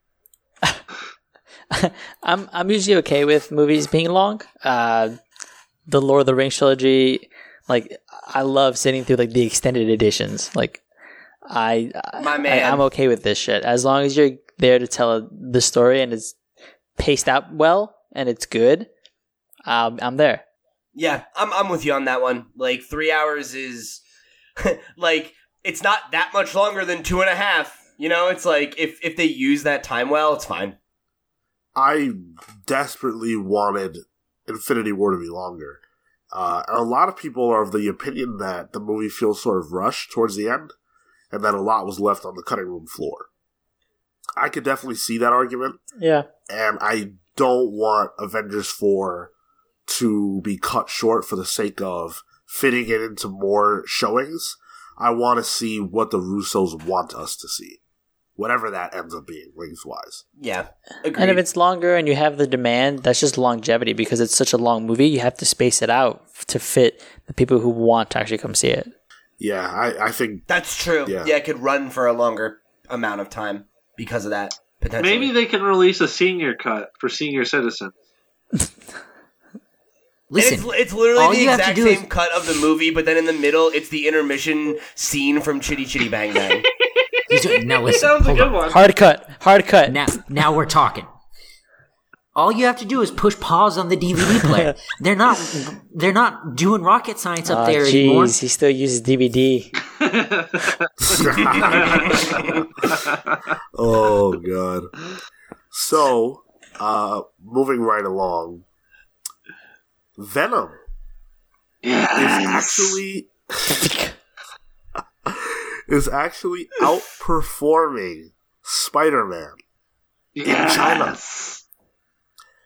Not only Spider-Man: Homecoming, Nope. but Captain America: Civil War and Avengers: Age of Ultron. Now, Pete, how do you feel about that? Uh, Wait, wait, wait. Why are you Uh, asking Pete? He defended it since the beginning. I'd be asking Phil. well, turkey that's why he's ass asking me. I'm mouth, the. I'm the number one Venom fan. Mm, That's oh, why it totally okay, makes okay. sense. Yeah, yeah, you get it. I got it. I got it. Uh, no, I mean, funny enough, like this kind of makes sense to me, because, like, there, like Venom's a monster basically, and like the East has like a tradition of liking movies about monsters. You know, like big dumb movies where we fight a big monster like tend to perform well in China. So it's like Venom's a CGI fest about a weird monster superhero. It's like, yeah, okay, like I buy Can you that. tell us Uh, more? They're also your- into tentacles. Can you tell us more about your expertise on the East, Pete? it's not like I said the Orient, Phil. I mean- okay, like I mean, that was I. I gotta side with Phil here. That was a pretty broad generalization. Let me take my widest, thickest brush and cast it over the oh biggest Oh my God. continent in the world. You guys, like, you're literally acting like there's not like box office numbers to support what I'm saying. Like From two you- you- completely separate countries. Tell us about your experience with the Okay, East, okay, my friend. okay. No, no, no. Because And- now you and guys two are being completely assholes and trying separate to film me like I'm being genres. fucking racist. You know, it's a movie that did really well in China because it's a movie about fucking monster people. Warcraft. That's two. It's like I like I literally didn't say anything remotely controversial. Well, to to be fair, World of Warcraft is actually a massively popular game in China, so it's possible that people played or watched it because of that. But I have no I have no horse in the race. Yes. I'm actually excited to continue to listen to you guys argue about. Oh, this. Oh, I'm not arguing anything. I just want to hear more about Pete's expertise on the East. I want to know more. I don't know anything about the East. I know about how movies sell. Okay? Alright? Fucking relax. We are pleased, yes. Jesus Christ. Oh Don't man, box that's Speedy into a corner with his Panda Express. Fucking ridiculous. Uh, so Even good. so Venom opened to thirty four million dollars in China, uh, which is actually the second biggest opening day for a superhero movie in Chinese box office history. Wow. Um, Really? beating out, like I said, several other very popular uh, Marvel films. So, and and on top of that, Venom has actually crossed the five hundred million dollar mark globally. So this movie has been a massive, massive success The parasite spreading, Pete. into the You know east. what? Real quick, I just I want to rewind this because not to like throw Marco under the bus. I love how I made that comment and then he goes, "Yeah, they like tentacles. That's Japan." And I was talking about China, and nobody comments on that. You know a lot about what Japan likes, Yes, huh, huh? Pete? Yeah, jeez. All about those. Ten- you, you think they're all about those tentacles? God. Yeah, you're right. And I tell I tell you what, I was going to defend you here because I did look up uh, Godzilla 2014 on opening weekend. It made 37 million. yeah. Wow. Uh, but now you're just painting China and Japan with your long tentacle no, brush. Marco.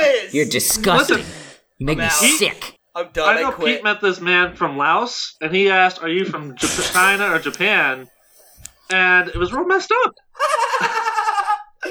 that is my favorite. That's the best joke you've ever made on this show, Phil. Fine speech, Pete. Listen, Another another Phil. interesting fact: the Godzilla 2014 movie only made five million in Japan on o- opening weekend. Wow. wow.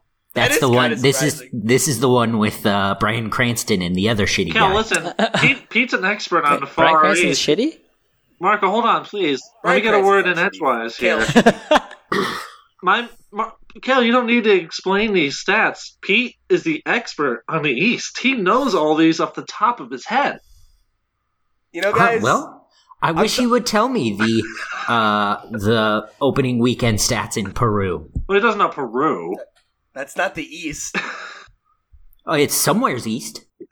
Five o'clock It's somewhere. east of somewhere. I just lo- I love it. The East. Listen, just call me, just call me Akira Yoshida. All right. Uh, no. no. And not hey, hey, you know what? You stumbled onto the problem. Well done. Oh. oh wow, Jesus. Sh- Sean, when you You're all bad. Sean, when you do the plugs, you have to introduce Pete correctly now. Oh, I would never do my man like that. Thank you. Oh man, that's funny. Okay, uh, so Good lord. You make one comment about the Chinese box office. about the East. About the Chinese.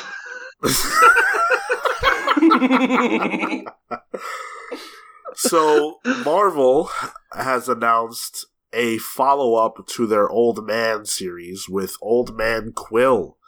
Uh, so Old Man Logan just wrapped, and Old Man Hawkeye is coming to an end. So of course that means we obviously need another Old Man title.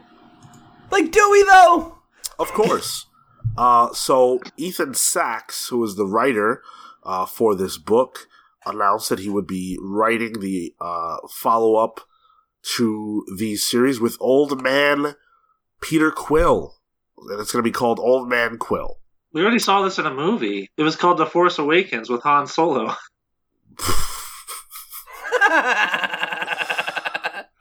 Um, this is interesting because uh, I can't think of a single person who thought that uh, we needed this. And and it's it's weird how the original book, Old, Old Man Logan,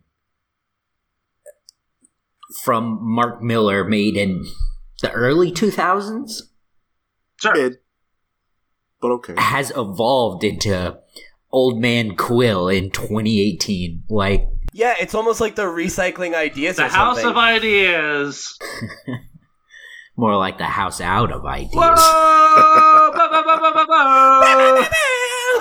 Listen, Sean's right. No one has interest in Old Man Quill.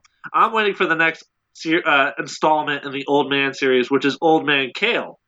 Now that's something I want to read about. Uh, they're out of chicken at Perkins again. Ugh. And you know, I just we don't get credit for our old man bit, right? Old man Stan. That's a thing we do. No one talks about that. For good reason. It's the taboo. classic Marvel series Old Man Stan. Yeah. Uh, I don't know. Will I read it? No.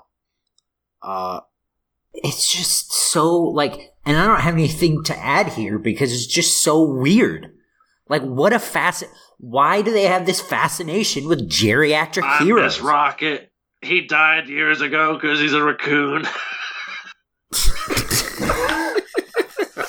It's just like ah, I, just stuff like this is just so deeply frustrating to me, man. Because it's like, yeah, Old Man Logan was like a cool one-off thing one time, and then it's like, all right, we're gonna revisit that because Hawkeye was like canonically a character in that universe. Let's tell some stories about him. Did we need that? No, but like at least I understand it. But it's like that's ending, so we need a thing to replace that. Obviously, can we just just make something new?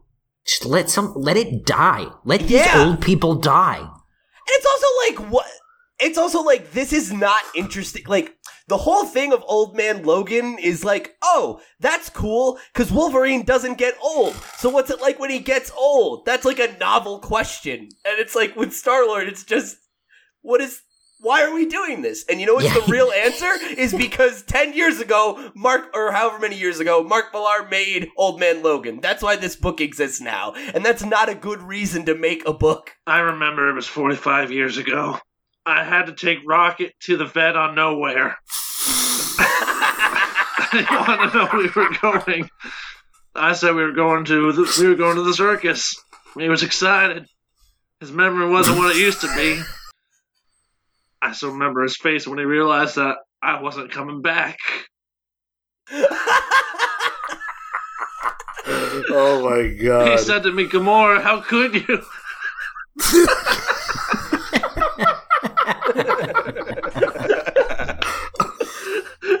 oh wow. Let me write this book. Please do. Please do. Um, in defense of the series, though, I will say that the concept of taking a character and, uh, you know, showing us them in their last days is pretty old uh, in and of itself. Far older than Old Man Logan. That inspired by The Dark Knight Returns and all that kind of stuff. So, uh, Even Spider Man Reign. Like, there's plenty of examples. right. Uh, Not many people know this, but in his final days, Rocket wore a diaper. I could see that. I had I I couldn't tell him I had to cut down Groot and use him as my teeth.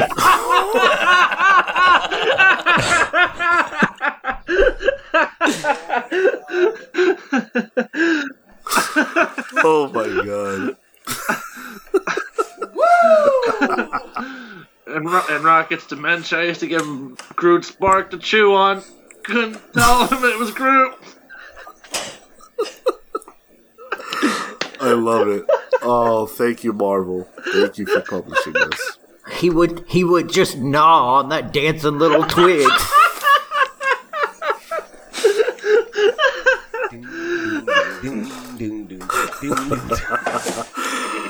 Oh god. All right. Uh, so I In miss very- Gamora.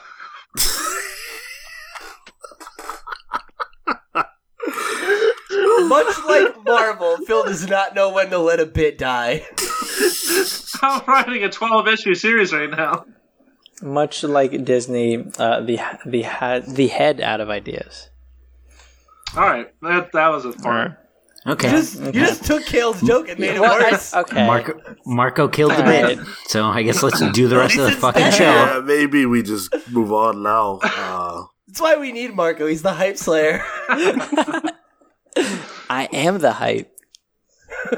so, uh, the strangest move of the week, uh, AMC has announced that they're making three movies about Rick Grimes from The Walking Dead. Now, I, I don't want to spoil anything, but it's impossible to talk about this if you, I mean, they just aired the issue where it's his last issue or episode. Episode. Why do I always do that? I always do that. Uh, they aired the last episode of The Walking Dead that includes Rick Grimes, and uh, they're making movies with him. So, you know, they're gonna figure out a way to do that. Uh, what's weird about it is that they're making three movies, and that each will follow Rick Grimes. Uh, with whatever happens to him after the uh, last episode of the show that includes him, uh, and that these movies will apparently all air on AMC, and they're going to show uh, different pockets of the Walking Dead world.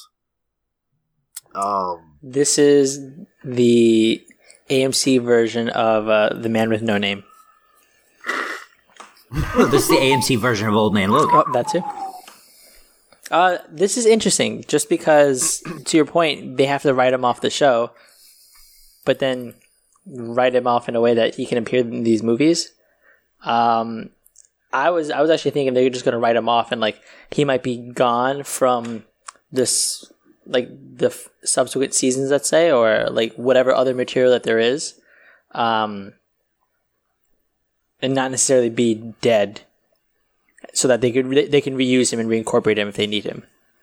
Yeah, I mean, it seems like that's the case, right? Like, you know, obviously these are stories moving forward in the timeline if he's exploring the world. So he must get because I don't know, Sean. You're are you still watching the show? Oh no. Yeah, I, I fell off after No. last season. Oh no. Um, and yeah, it, it's that's obviously got to be the takeaway, right? That like he, I think I heard that it ends with him like getting in a helicopter or something and like going somewhere. My attempt So was not like- to spoil the ending. I actually know what it is. oh, I'm sorry. well, we can cut that it's out, I okay. guess. Fuck it. Uh, carry on. I feel like if you care about spoilers, you're probably watching the show and have seen this very. Let's I don't not know. even get into that conversation. Either way, this is a weird announcement, and I don't. I feel like if I was still watching the show, I would be upset by this. If I was still watching the show, I would have question marks over my head. I have question marks over my head right now. It does is why can't you just continue to tell the stories with Rick on the show? Why do you need to do three movies? This is really strange. Uh, obviously, you know, AMC can do whatever the hell they want to do, but Walking Dead feels like a property that's kind of fading. Uh, granted, the ratings are Yeah. are still strong for any show, but for The Walking Dead, the ratings are weak.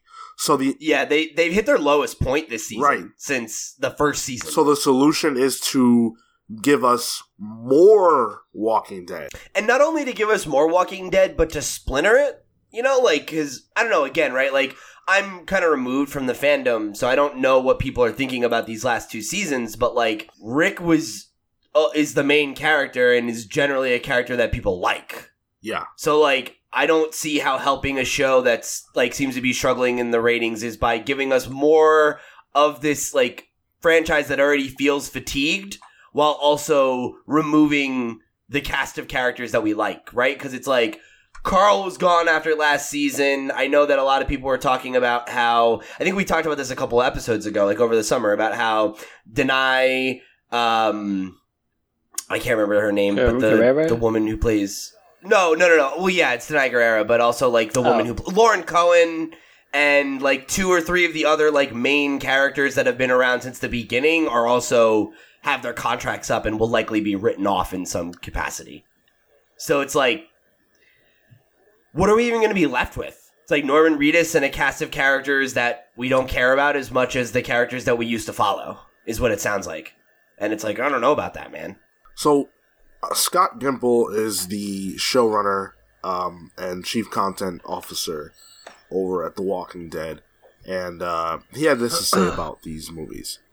These are going to be big, epic entertainments. Uh, that's just an interesting way to describe. I really that. thought the quote was going to end Yeah. there, and I was like, did he have a stroke? like, uh, each are quality films. That's what's been happening in the industry. We've seen Netflix make these basically studio films for people to watch in their homes, and we're going to be doing the same sort of thing here. Uh, the new Rick Grimes movies will take place in a very situa- very new situation with its own history that is very, very different from what we've seen before. uh, and he also goes on to say that the movies will tell an epic story told over years. You're going to see characters that are dead and gone. We're going to see different stories of future characters. We're going to see all around the world. We're going to see the past, the future. I don't even understand that.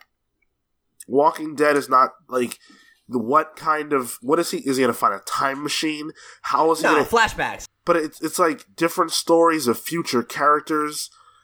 What It it it sounds like they want to build some kind of universe within The Walking Dead outside of just the shows and like Yeah. the background. They want to fill in that lore with new stuff and Yeah. to pull to pump out new content, which I think it Yo. is kind of too late to do. You know, you you, Yeah. you should have. I guess th- there should have been foresight to try to do that, which is something that Marvel did, like with the MCU, right? But this is sort of like they're trying to maybe appeal to that and have these threads throughout their world.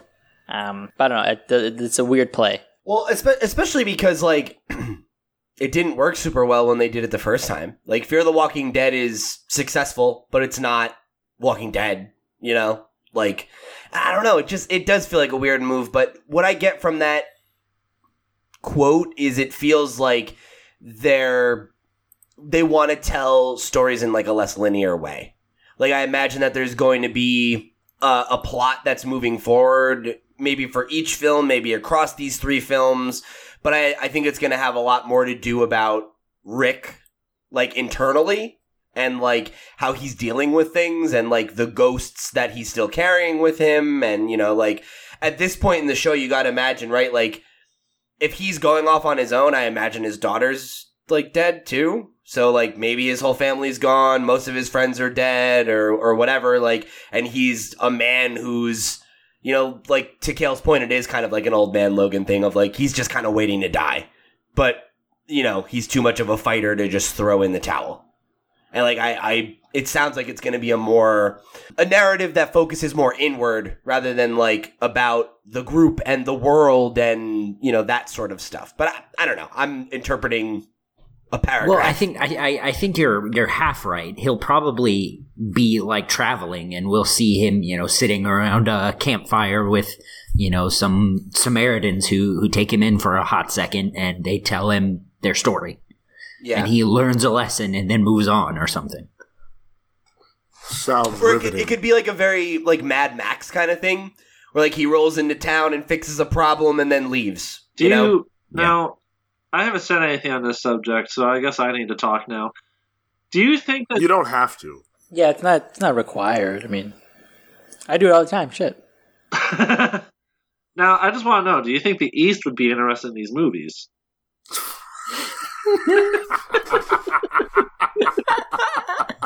Well, there's no m- m- giant monsters or tentacles in them, so There are mo- What? I doubt it. monsters, though, and that there are zombies. Not big enough Um, though. Actually, guys, I have it on good authority that the East does not like uh, zombies because they are decomposing bodies. And in fact, in the Chinese edition of World of Warcraft, uh, there are no zombies. There are no decomposing bodies. And when your characters die, their skeletons don't appear because they don't like that in the East. Well, Sean, let me confirm with my expert on the East. Pete, is that true?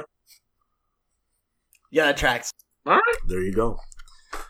Uh, so, uh, So we recently learned a, a little tidbit about the HBO Watchmen series that uh, I just wanted to point to.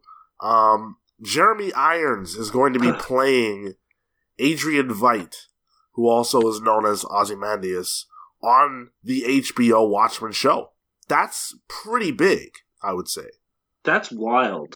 it's it's kind of our first clue into what this show's really going to be because up until this point, none of the Old man Ozymandias. there you go, no, none of the uh, original Watchmen characters were slated to be on it. We hadn't heard anything about that. Now we know of at least one that will definitely be on the show. He's a Uh, great actor. I am a huge Jeremy Irons fan, Yeah. so this is like this is the best thing they could have said to me to get me to watch this show. I mean, yeah, you've got two eyes and a heart. Like, of course you're a Jeremy Irons fan.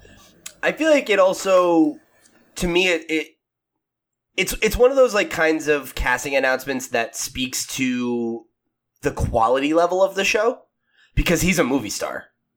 You know, like he's not that he's somebody that I I would imagine like commands at least a decent sized paycheck for like a TV production.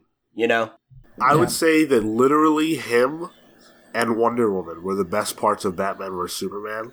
So I am super hyped to see him in this show. I think that it speaks to, like Pete said, the quality that they're aiming for, but it also speaks to the tone because he's a very serious actor, yeah. and uh, I think that uh, as far as signs go for this show and what we can expect is a great sign. yeah, I agree. Um, but that's it. Just wanted to throw that in there just because I think it's It's interesting. cool. Uh, in other DC news over on the comic side of things, uh, Black Label's about to get a lot bigger because DC is reprinting several of their classics under the Black Label banner. uh, and that includes some of our favorite comics here on the Comics Pals. Uh, All Star Superman is going to be reprinted. Hell yeah. Hey. Oh, that's dope. Uh, DC, The New Frontier, That, that's a Cal nice. favorite. Yeah, Good no, one. Watchmen is uh, going to be reprinted with a modern classics Never heard of that one. uh, What- tagline. What is that book? Uh, I don't know, some book. Uh, Alan Moore, Alan Moore, and Dave Gibbons are never going to get those rights. no, dude. Um, especially with how popular this book is in the East. Uh, well, think about the end. There's a giant monster. yeah. exactly. Tentacles, tentacles. Tentacles. Exactly. Um, You guys are getting it. it- it's actually being reprinted with a DC Modern Classics Edition tag Mm. and a new slipcase design by Dave Gibbons. So that's pretty cool. That's oh, cool. interesting. Nice. that makes it worth a purchase for people who already have it. Uh, Kingdom Come is going to be reprinted. nice. Um, and there, there are so many on this list. I'm just going to run through a couple more of the more interesting ones. Uh, All Star Batman and Robin. Yes! The That's- Immortal! that's- uh, Luthor and Joker, which are both celebrating their 10th anniversaries. So those will be 10th anniversary editions of those. Um, the Joker, which is getting a deluxe edition. Is that the Azzarello book? Yeah. Well, that's that's actually the uh, that's the same one I just mentioned, but this this is a deluxe version. Ah. Um, So there's two prints of it. yeah, they're they're they're coming out with two different versions next year for that book. Cool. Uh, and then like again, Red Sun, Swamp Long Thing. Halloween, Yeah. No. well, Nice. Swamp Thing. Actually, Damn. Wow, they, no, they're smart. That's actually kind of surprising. it is. Well, No, I guess not. not I guess really. there isn't like. Whoa. Tread lightly, No, well, Peter. I mean, it would- Tread lightly. No, no, no. For, first of all, I was the one who said it was surprising, so I'm getting real sick of these false Well, yeah, it's narratives. surprising Phil. because he's so popular in the East. yeah, that's what I was gonna say. There you go. My man's an expert on the East. Whew. Uh, yeah. So to be honest, I, I might go broke in 2019 because I Yeah. want all of this. Are all of them coming out in 2019? Yeah, everyone on this Oh, that's list fucked up. is slated. Are these not all books that you already have? a majority of them are. It's just that I, you know, I'm a collector. I love, you know, updated editions. I love cool covers, uh, all that stuff. So um, I, I'm very enticed by by this. I've wanted a hardcover of Red Sun for some time. Uh, they, Oh, oof, these are trades. these are my trades. God, Yeah. Oh, then, then I I mean, am that- Well, interested. I guess that doesn't mean they're not hardcover, but it says trade. So I, I don't know. I see trade. I interpret that as soft. yeah. Yeah. dicks and balls. I prefer the softbacks because they're like always so much less expensive. Fair. I, I, I agree, but I when it comes to prestige stuff, Yeah. like, Yeah, I, that's fair. I Um, need to have that. Do they do they make mangas in hardcover, Pete? Yeah. Oh, shit. Thanks, Marco. nice. I, I, I froze because like- I was like, I assume You're the like, expert. Yeah, are- Marco's. Marco's like, oh, what a weird question. Yeah. Of course they do. Marco's inner I'll provide insight here. Marco's inner weeaboo came in. He's like, I can answer this question on anime and manga. Amanese and manja. Yep. So our last bit of news here is actually uh, just a kind of celebration of uh, one of our favorite creators. Uh, Grant Morrison has signed a deal with Universal Cable Productions to produce more of his content.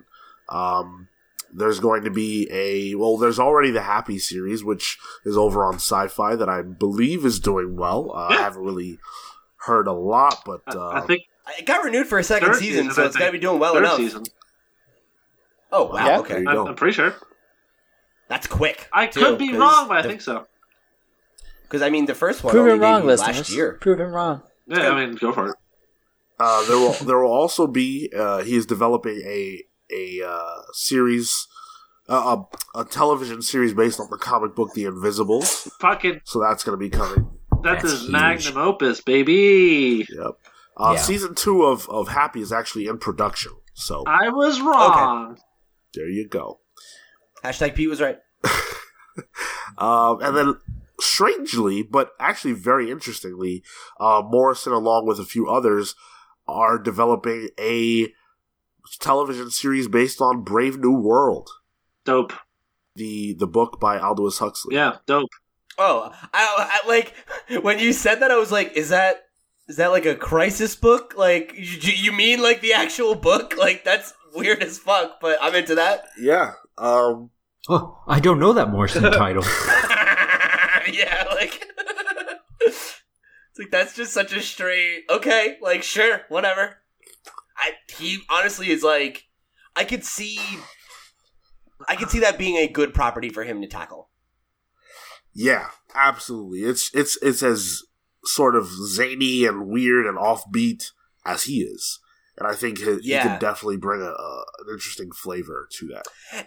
and there's like an otherworldliness to it you know like even though it's not like there's no supernatural things like the setting feels very off in a way that i feel like he could he could really do some some good work there so that's that's pretty cool that's a cool announcement yep So congratulations to Grant Morrison. Oh, thank you very much, Sean.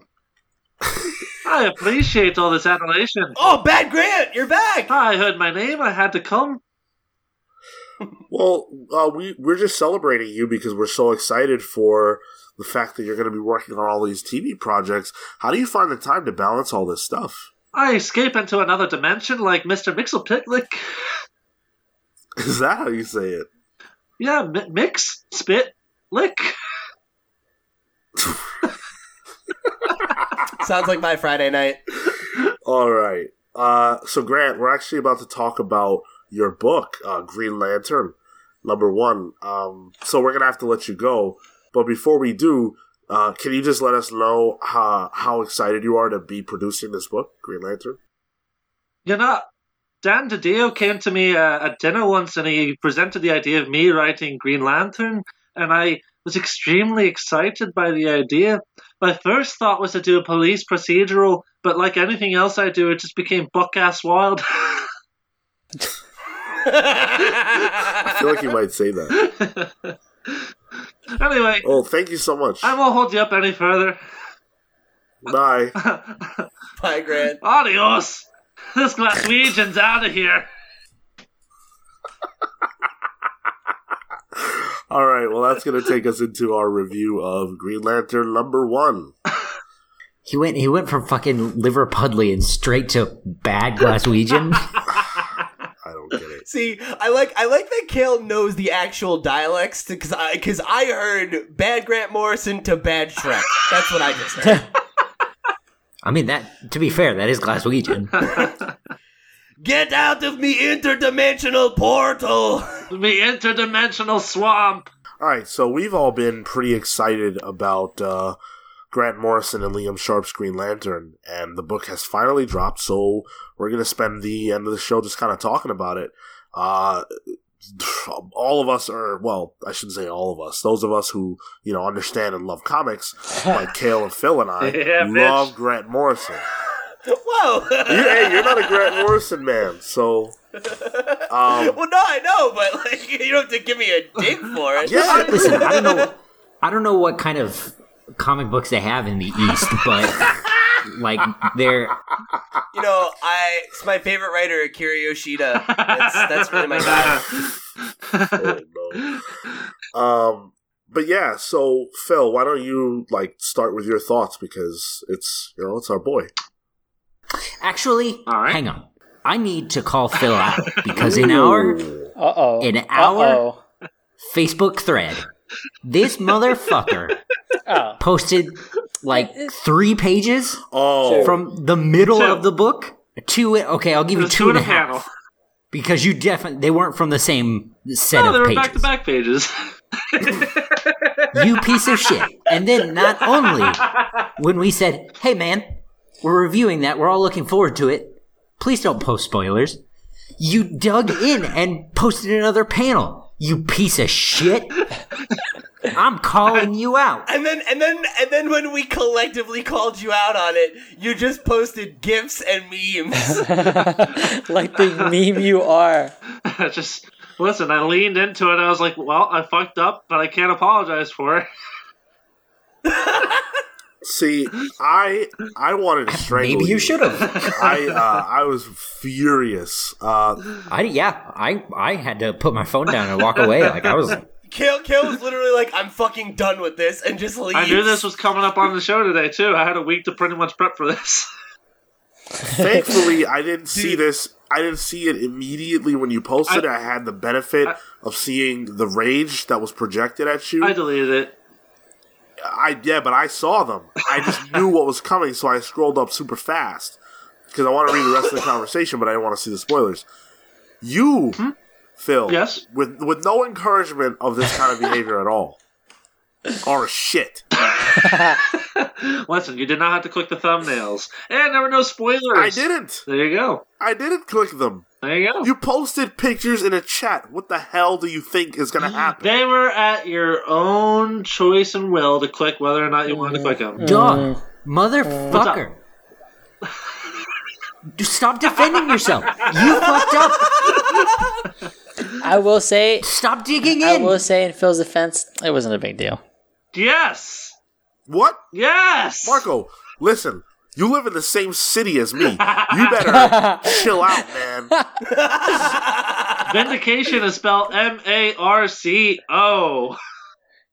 I don't know how the three pals that ended up on the show ended up including me because Phil and Marco are about to get their ass kicked and fired. Chill, dude. Nice. I mean, All right. Well, if you think if you think being strangled by Sean and then having a foot put up your ass by Cale sounds chill. Chill. So, Green Lantern, huh? well, I'm glad you asked, Sean. uh huh. Um, I didn't know what to expect. Uh, this is the first uh, comic book uh, in in the DC wheelhouse that Grant Morrison has written in five years. Um, so I, I didn't know. I, I, I honestly didn't know what to expect. Um, and I read like the first two pages, and I was like, "Holy shit, I am in!" Like the dialogue was just bouncy and fun. Um, and it just it just like between the writing and the, and the art, it felt like a, a 2000 AD book, and I was Yes. dialed in because it mm. just it felt like a space opera of just of, of just a lot of fun. And then like this this this freaking guy, Grant Morrison, is just like, oh, it's gonna be a police procedural, you know. I just want to focus on what makes a cop a cop kind of thing. He freaking includes a virus that has a Green Lantern ring, ring that goes inside. of- Yeah. yeah, like what the shit? And then the, the freaking climax of this book, you know, he's like, oh, in our service there are X-ray lanterns, radio lanterns, gamma lanterns, microwave lanterns, and this is entirely a new concept. Like other writers have kind of tiptoed around like different light spectrums having uh, uh, representation in Green Lantern Corps, but if there's one guy who's going to handle it in a in an extremely interesting Macro. way, yeah, it's going to be Grant Morrison, and not just that. He's talked about doing for Green Lantern what he did for Batman, making everything canon. This freaking guy picks a woman out from the 1960s Green Lantern comics named Eve Doremus, and brings her back for a fling with Hal Jordan. This guy went back 50 years to pick out a random woman Yeah. because it's Grant Morrison. Um, So, did you like it? I loved it. For a first issue, I thought it was as good as it could be. wow. High praise. Yeah, I mean, first issues are tough to nail. We've done a lot of first issues and reviews of this show, and it's oftentimes like it's good for a first issue. This was a good issue, period. What about you, Cale? I don't know that I agree. Um, uh, not that I necessarily think it's bad. I I had to read it twice to to get it all in, and you know, uh, your mileage may vary on whether that's good or bad. But That's like, a normal Grant book. well, I I don't know. I wouldn't necessarily call that good. I wouldn't call it great I agree. because I, and what I what I mean specifically is I had to read it twice because I didn't quite understand what was going on. Um, I, I think it's interesting that you say that the uh, the first two pages were your favorite because I didn't understand anything that happened on those two pages. Yup. So I had to, I had to. Uh, these two little purple guys are speaking alien uh, Scottish, and I had to actually take a second to say it out loud and and put that together in my head. And I just like it, it was it was uh, it was very um uh, it was um, it, it was all very Grant Morrison for sure. But I think I think almost worse than that. It was it was uh, to what Phil said. It, it was too bouncy. I just I you know I I I I, I don't know if I couldn't keep up. I I just it wasn't. I couldn't uh, quite wrap my my head around what was going on. Um, and then all the all the business about how Jordan being uh, you know a beatnik, uh, you know wandering the the country, you know with just a, a a backpack and a you know a sandwich or whatever. I didn't get a feel for that really. Like he's laying on the ground for two full pages, three full pages, because I assume that one of them is a double page spread. And then he's just walking down the road with a backpack. I just, I, I guess I, I would have liked to have seen some of the bits of, you know, uh, in, instead of the, the dialogue, I would have liked to have seen his, his various They're jobs probably going to. you know yeah maybe but you know uh, with what i have i don't know that i would say this is necessarily a, a very good first issue Grant's uh, dialogue for me has always been this sort of in this nebulous place where it's grounded. He writes it, but there's this sort of uh, I don't know this larger subtext that he's writing to, which is sometimes hard to, to swallow for me. That I think this book had a lot of, and and to what you mentioned, Cale, about sort of the alien. Uh, sort of Irish or what what it is is it, it sort of reminds me of of that and stuff he would do in like um uh was it Ultimate the no the all new X Men right Yeah. and New, new New X-Men. X-Men. new X Men New X-Men. and um so uh I came into it with that sort of expectation of all right this is sort of the, the thing you're gonna have to digest and with that I think it alleviated some of these concerns that that you brought up because I had similar feelings of just the the way that he sort of juxtaposed different events were kind of quick. There was a lot of quick transitions that I sort of had to go back to and hmm. and and like look back. Like like you mentioned it right now. I didn't even realize that he had his backpack and he was wandering back and he's just found these random streets, uh, like these random uh, alien people That was- that uh, like hobos. That was a great ass bum fight. Like like from yeah it's, like for for, for me. I thought it was like while they were having sex in that in that one page, he sort of caught off the corner of his eye, like the the falling, um, like whatever, and then that's what he was going to. So It's on the page, my dude. like, at any rate, Wait, wait, wait, wait, wait, wait. You thought? I'm sorry. You thought while they were having sex, they saw a bum fight? no, no, no. While they're having sex, like um, there was. Uh, these meters that, that fell down, and that's like where the, the ship it crashed, and that's what he found afterwards. Okay, okay. I like So, I like- like when I misheard better, but that's okay. like, like for me, it was just sort of uh, it was it jumped a bit and it, it was a little quick paced. Um, but I, I do think that it delivers on sort of his adventure, and I think that's fun. Uh, and the art's phenomenal. So, oh, I I, I did want to apologize because I I think I had mentioned the when we first talked about this in the promo images, the colors were really not they were really dark and murky and i think uh, looking at, at it now and the way it has been produced uh, it reminds me a lot of like some uh, Moebius shit and i'm into it Ah. especially those first two pages two or three I think uh, just speaking to your, your point on Moebius, that the the the page where he climbs into the, the ship where uh, uh, Chris Chriselon is that's that's a very Moebius page. So Pete, you didn't like it, right?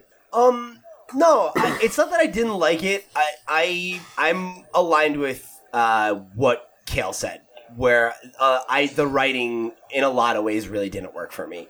But the I thought the art was like incredible. Like I thought this was a really solid issue, and like uh, Sharp like gets to cover a lot of ground, Yeah. and do a lot of very very different like pages and like the paneling is incredible. Like there's some like the like we were talking about the scene of him walking down the road and there's those couplets of three like placed at the bottom and then the top of the next page. Like or like the when he gets to uh new oa you know and there's like a lot of really creative paneling and i, I was just blown away by the art in this issue.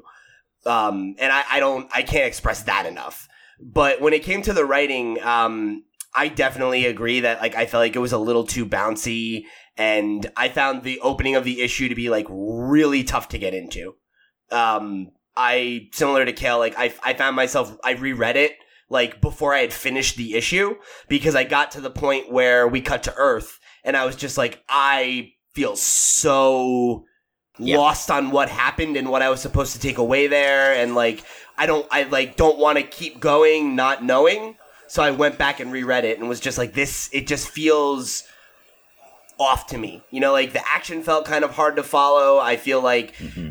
like you said, it's this very bouncy, flowery kind of you know dialogue and writing and like the alien speak and all these random name drops and I was just like this is a lot to keep up with right now and I'm I like it was it was tough and I I felt like a lot of the dialogue did not feel realistic to me.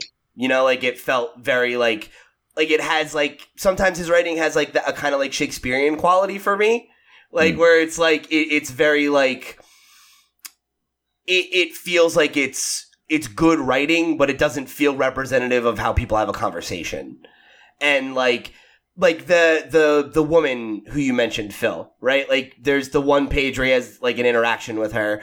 She says his name like three times, and her name isn't mentioned once. Yeah, it is. Is it? Yeah. I, I Is have it? it in front of me, and I didn't see it. Yeah, one hundred percent.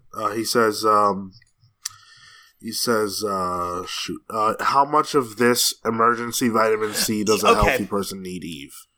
Thank you. Okay, sorry about that. Uh, but either way, uh, she does say his name like three times. Hal Jordan. and it it just Hal Hal Jordan Hal, and it, it just I don't know like it, there's something about it that just doesn't doesn't work for me, and and it's specifically like the dialogue that's that's really like throwing me off. But I I'm interested in like I'm interested in following the book at least for a little bit longer because I I really was so taken by the art.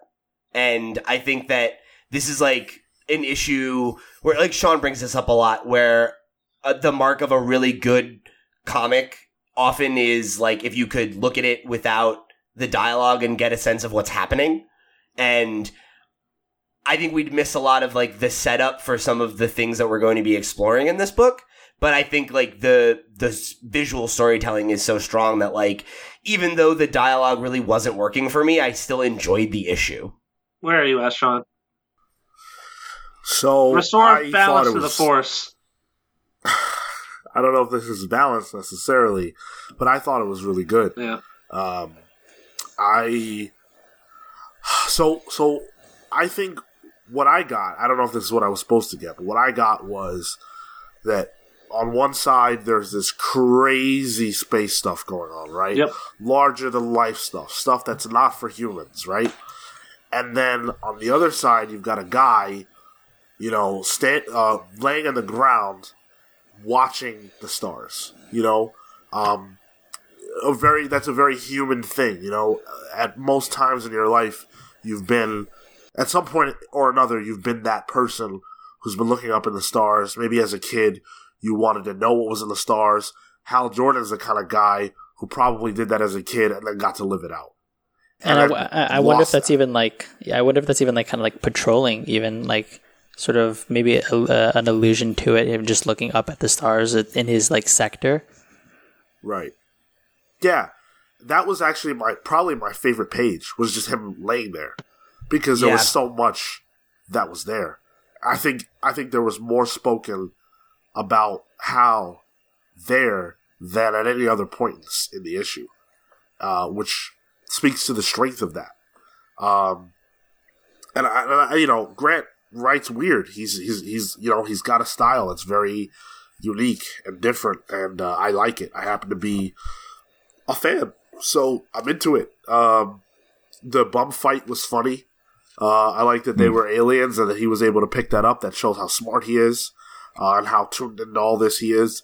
I think if you have never read Green Lantern before, this issue is actually a great introduction because um, I agree. It, it it approaches it if you if you look at it from Hal's perspective and if you approach it on that level, it doesn't start with him just being this super cop.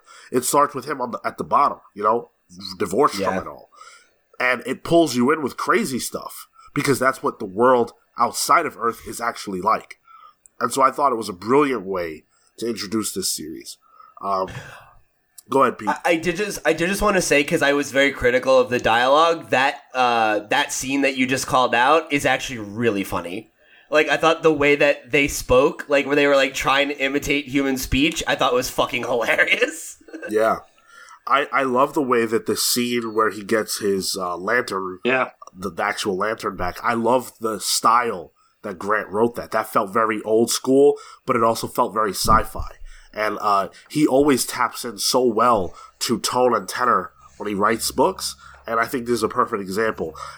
A lot of people think that it's cheesy that he goes, you know, um, he's got that whole thing in, in Brightest Day and Blackest Night, blah, blah, blah. Beware my power, Green Lantern's light. A lot of people think that's cheesy. I thought that was awesome. right What? That's here. so cool. that page is incredible. Right. Yeah, are you Yeah. kidding me? And like, you know, like just look. I don't know. Just look at that art. It looks so fucking epic, and it's like to me, like it makes it seem like, yeah, man, like he's a part of this creed. You know, like this, like, you know, it it. It isn't supernatural, but it like feels like it. You know, like it feels like there's like a real sense of importance to that oath and like it's visually represented here of like yeah like it is like it's like a coven you know that like gives him this fucking incredible power that like just i don't know that fucking shot of like the space in the background with the green cloud surrounding him and everything is just like it's so it's such a striking image Yeah. Th- there's nothing you need to know about Hal Jordan or the Green Lanterns that isn't in this issue. It's it's all Yeah. there, hmm. and that's a testament to Grant's understanding of what this issue had to be. And I think he delivered in spades. And then I also love the tease of what's to come at the end. And uh, I- I'm also a big fan of the um, the uh, the oh my god, what are they called? The little blue guys? I'm blanking. oh The Guardians. Thank you, Jesus. The Guardians. Uh, I'm a big fan of how they're portrayed as like they're, they're supposed to be these protectors, but they're kind of power hungry, pretty arrogant. yeah, yeah. I love that. I love the way he showcased that, and I I just I can't wait for more. Liam Sharp killed it here too.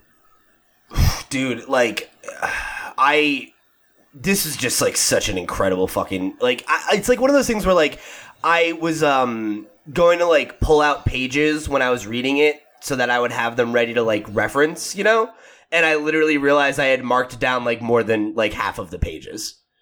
Because it was just like there's so many examples of just incredible moments. But you mentioned the uh the tease at the end. What's what is that I don't know. I'm not like you said, like a new Green Lantern Oh. reader. Like, who is that guy? Wait, w- where are you? What?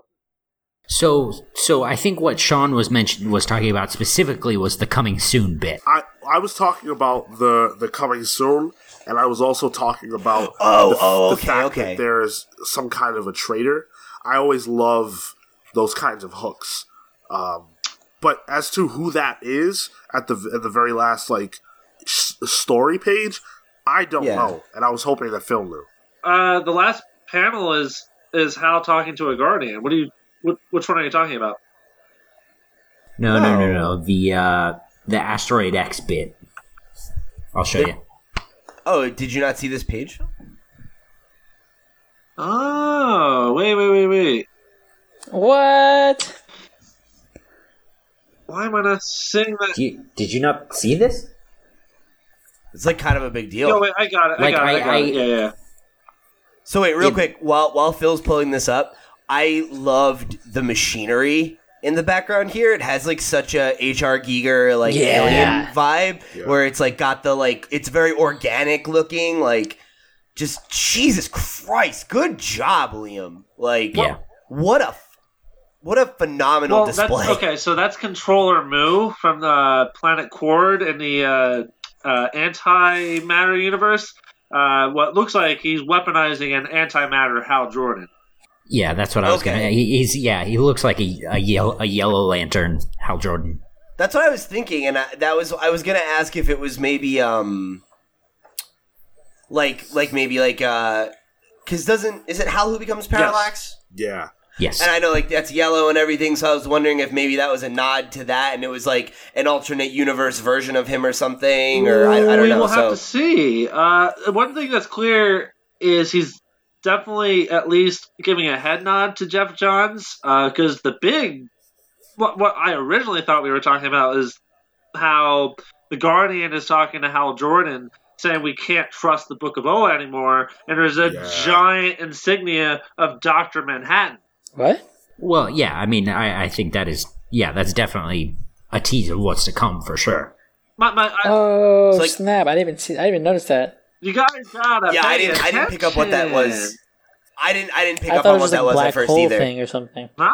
Yeah, I was thinking it was just like like um like a solar system or something. But now that you say that, it's like holy shit. That's yeah. why I can't trust the book because that's he's incredible. been rewriting history. He's been rewriting the multiverse. That's Yeah. Right, of course. This is it's, it's Holy brilliant. shit, that's really cool. it- this this this issue is awesome, and I love what uh, Grant is setting up. I wanted to speak on. So one thing I really like about this issue is the way it juxtaposes tone. Everything that happens in the Yes. first few pages is wild and crazy and weird, and you don't know any of these characters, and you don't know what exactly is going on. But you get a sense that like uh, a lantern just had his finger cut off, uh, and you, you you get this wide spectrum of, of weird Green Lanterns. You got a robot man who speaks in binary. You have, uh, as I mentioned before, a virus lantern. You have all this crazy shit happening against this spider pirate. And then it cuts to Hal Jordan laying on, on the planet Earth just looking at the stars. Everything's a lot slower. Everything like you kind of touched on this before, but I think this is like that's the point of what Grant's trying to do here. Is he's he's he's juxtaposing life on Earth being simple, and how is a transient person on Earth, but out in space. When you first introduce him, uh, when you're first introduced to him as the Green Lantern, he outsmarts this giant monster creature who's like, "Oh yeah, I'll watch me. I'll just grow really big." And Hal's like, "All right, well you're gonna fuck up your ankles then, dude." Uh, Yeah, it, it, it, it, it, it, the contrast between life on Earth and life as a Green Lantern. That's that's what this issue is, and it, it's I think it's really effective at that. Um, there there's another aspect I think. Uh, I, I, think I think Grant writes with a little pretense in the sense that uh, he just will write with the assumption that you know readers are going to come along with him on the journey. Uh, and I think if you're a new reader, that's how you kind of learn about the history of Batman. Is like, oh, maybe you don't know all this history of uh, Neal Adams or or the stuff that happened in the fifties, but you read along and you kind of you learn on the fly with him because he he takes you along with his uh, clever exposition. You know, I think that's something that is uh, is interesting because to to your point, like now that I've you know this is not my first Morrison book uh, at this point, and I've kind of like getting that experience with um, when we did the Superman book club, which you should go check out. Uh, I I remember kind of like having that at the back of my mind that that was something that he did right is like that he really takes care to try to honor like all of the history of the character and it's interesting because i don't really know much of anything about green lantern. Like he's one of the heroes that i'm i'm probably the least familiar with but i could tell that that was a thing. You know like there were a lot of nods to major events that like it made it feel like there was A lived-in mythology. like yes. Yeah exactly. And and it was apparent when he was doing new things and when he was making references but it was because like it it did just feel like a world where all those things are true right? Like it feels like you're talking about history.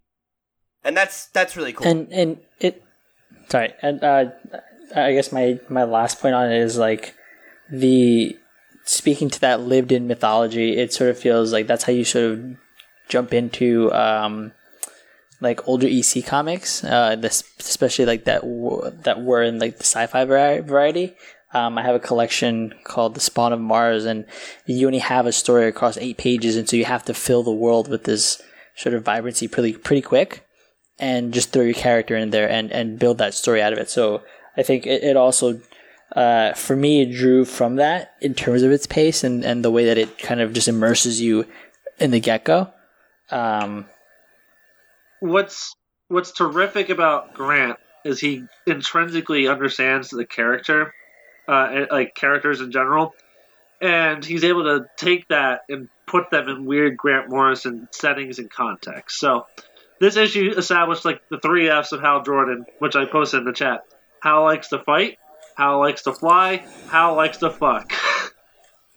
he, does all three of them in this book. Uh, but with that, if you look at the cover of the third issue of this book that's already out, it's how it appears that it's Hal Jordan arresting God, like the white beard, white robe God. Interesting. and that's what that's what Grant does. He does shit like that. Yeah, absolutely. Um, I, I I think this was a knockout punch. Uh, I think that both creators delivered hugely, and it, it, I, I I'm excuse me because it's not both. It's it's three.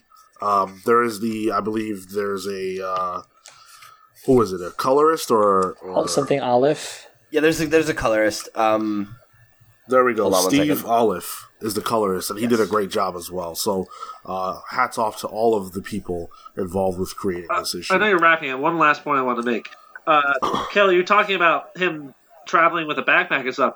The tease for the next coming issues has him and Green Arrow together, which alludes to the hard traveling heroes. So I, it, it leads me to believe Yeah. we're going to get more of the exposition of his past. Sure. And yeah, I'm I'm uh, listen, it's a it's a Morrison book. I'm on board.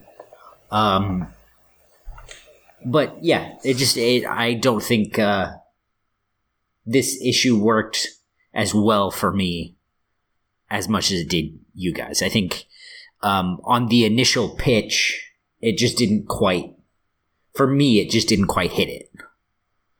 But I mean, you know, this is only the beginning of the arc, so you know, I'm I'm I'm willing to see where it goes. So cool. Any other final thoughts then? that's really my takeaway too. Um, I, I, it didn't, it didn't deliver for me across the board, but I'm very interested in the threads that have been laid, and I think it. Um, to your a point you made earlier, Sean, I do think it is a good introduction to a character that I'm not familiar with at all. Because the, the the parts where I felt lost were not the parts where he was teaching me about the character that I'm going to be following. So that's good. And at the very least, um, I'm interested in in continuing to follow it because I just think that Liam's work is is fantastic, and like I want to see, I want to see what rabbit holes Grant takes him down. You I- know, so I'm I'm definitely along for the ride at least for now. Marco, I, I, I saw that page where he, he uh, recites the Green Lantern incantation, and I just thought, I, I looked at it and I thought, this is some Marco ass shit because it's just so pulpy. Uh, he's standing on the Yeah. cover like Luke Skywalker on the original Star Wars poster with like his, Mm-hmm. Yeah. his, his good ass shit. Do you know what was my favorite page? Was um the the one where he swoops in and he's like, uh, nobody panic, chill, I've got this, and he's got the arm and the ton, the you know sixteen ton weight crushing that guy. It's just ah, it's so incredible. That was good. That was real good. Ugh, It's a lot of Yeah. um and good issue. like some Totleben and uh, Stephen Bissette stuff that I think is really really cool. Like inspired by I think. Did, did you have any uh, any other final thoughts, Marco, that you wanted to share? Nope. Cool. Phil, It good. Uh, I'm excited to be reading Green Lantern again. It's been like six years. dude, I am right there with you. I haven't touched it since Geoff Yeah. left. It- it- Uh, at least not not Green Lantern proper. I read the the Green Lanterns book that starred um, Mm. Jessica Cruz and Simon Baz. was that any good? Um, yeah, it actually was really good. But I haven't read any Green Lantern proper since Geoff left, so I'm so excited to be back with this character. Yeah, it just felt like honestly the reason why I, I apologize for posting the uh, pages in there, but I was just really excited to be back on Green Lantern. It just like felt like I was home again. Uh, I was just really excited, Yeah. and uh, I let it, I let it get me a little carried away. Yep, I I'm right there with you, and uh, I can't wait to see what what Grant has in store for me next. I've sorely missed getting to read Green, uh, not Green Lantern. Well, yes, Green Lantern, but also Grant Morrison on superhero comics. Yeah, So I'm very happy with this. Green Morrison. So that's going to do it for our review of Green Lantern number one. Uh, let us know if you want us to continue talking about this book. We obviously enjoyed it, but what did you guys think? Uh, there are plenty of ways that you can reach out to let us know your thoughts. Um, you can hit us up on social media. We are at the Comics Pals. You can write to us about anything we talked about on this or any other episode of the Comics Pals by hitting us up at thecomicspals at gmail.com. And we are on YouTube, where if you are checking this out on YouTube, make sure that you hit us with a like. Uh, make sure you subscribe to our channel. Drop us a comment. Share this video with your friends. All that stuff is free to do. Helps us out a lot more than it costs you. Uh, I do just want to make mention of a couple of things that we've got going on. Uh, our most recent book club is out now. It's called Infidel. Uh, so you're to want to check that out. It's a horror comic, so if you're still feeling uh, the spooky vibes post Halloween, that's a book that you definitely want to check out. And of course, our next book club is actually Pride of Baghdad. Uh, that's a that's a Brian K. Vaughan book, so uh, stick around for that. That's going to drop the last Friday of November, so you've got quite a bit of time to check that out. It's only like five issues or something, so um, read that ahead of ahead of our uh, of our episode dropping. And of course, we've got a bunch of New York Comic Con stuff still on YouTube. So if you want to check out our interview with Dan Dougherty or Dirk Manning or whoever else we talked to, we talked with, Ed Brisson, we mentioned today. Yes. We did one with him as well. yes, uh, you can head over to you, our YouTube page, check all that stuff out. Um, lots of good content. Fill me in, uh, various interviews, great stuff. So uh, let's do some plugs, Pete. Oh, you mean you mean Thank you, Akira guys. So- Yoshida? Oh, Ah, yes. Akira Pete Cheetah. Um, so, uh, no. Like. No, I, I don't like it either. Try again. No. So if you want to connect with me, I'm uh, at loud underscore Pete on Twitter and Instagram. You can talk to me about um, the East.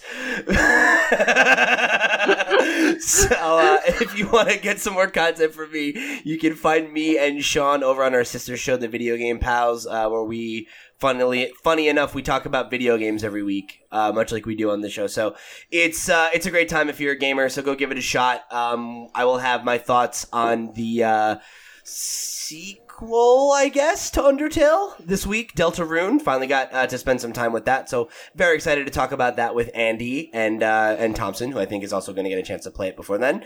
And uh, you can also catch me on our Let's Play show with Thompson Pals Play, where this week we will be playing, you guessed it, Deltarune. So go check that out. And um, you can also find me over at lootpots.com, where I work on uh, doing some Nintendo news and reviews. And I'm also the host of their weekly Nintendo podcast, the Potscast.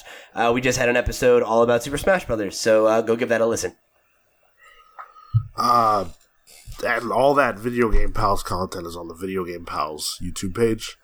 So yes. go ahead and subscribe Oh. on that one as well. Yeah, where you could also find our Castlevania review. That's a thing we just did. Kill. You can commiserate with me about how much you wish movie theaters had intermissions. Uh, you can find my work uh, with Panels Publishing at sully.com slash panels publishing. We're panels publishing on Comixology.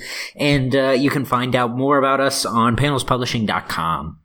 Uh, come find me on Twitter and Instagram at Toto Into. That's T O T O I N T O W. Margot. You can find me on Instagram and Twitter uh, at Mr. Marco Animoto. Uh, I did want to just plug this one book that I uh, picked up yesterday. It's called Bear Immortal uh, by Jamie Smart. I don't know anything about it. The art looked really cool. It looked kind of like uh, Invader Zimmy. Um, I could try to post something uh, on Oh, the yeah. uh, on our Instagram. Um, and it looks like sort of a horror adventure book. So uh, if you guys know anything about it, hit me up. I'm reading it. We also have, uh, uh, speaking of horror adventure, we, uh, Pete, Marco, and I also recorded a, uh, a review of the Chilling Adventures of Sabrina with the, uh, the girls, uh, from the Nerd League. Um, so please check that out when that drops. That should. By the time you're listening to it, it'll either be out or it'll be out within the next day or so. So keep your eyes peeled for that one. Cool. Phil. I miss Gamora.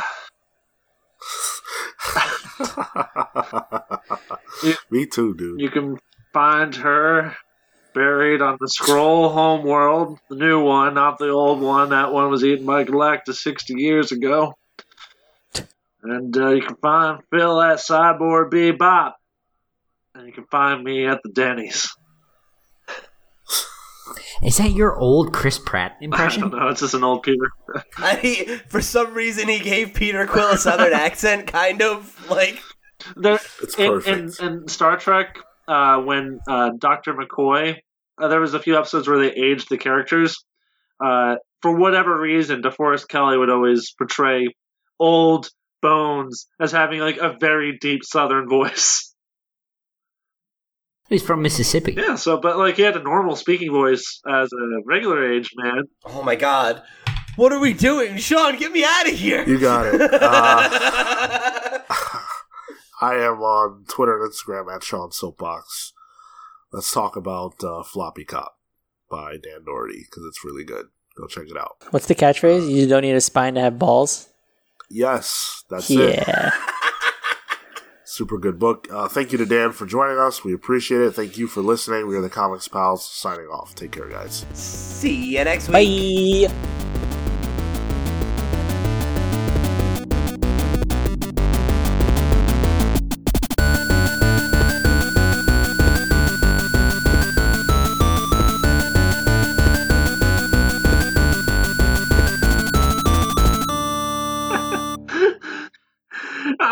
Old Peter Quill.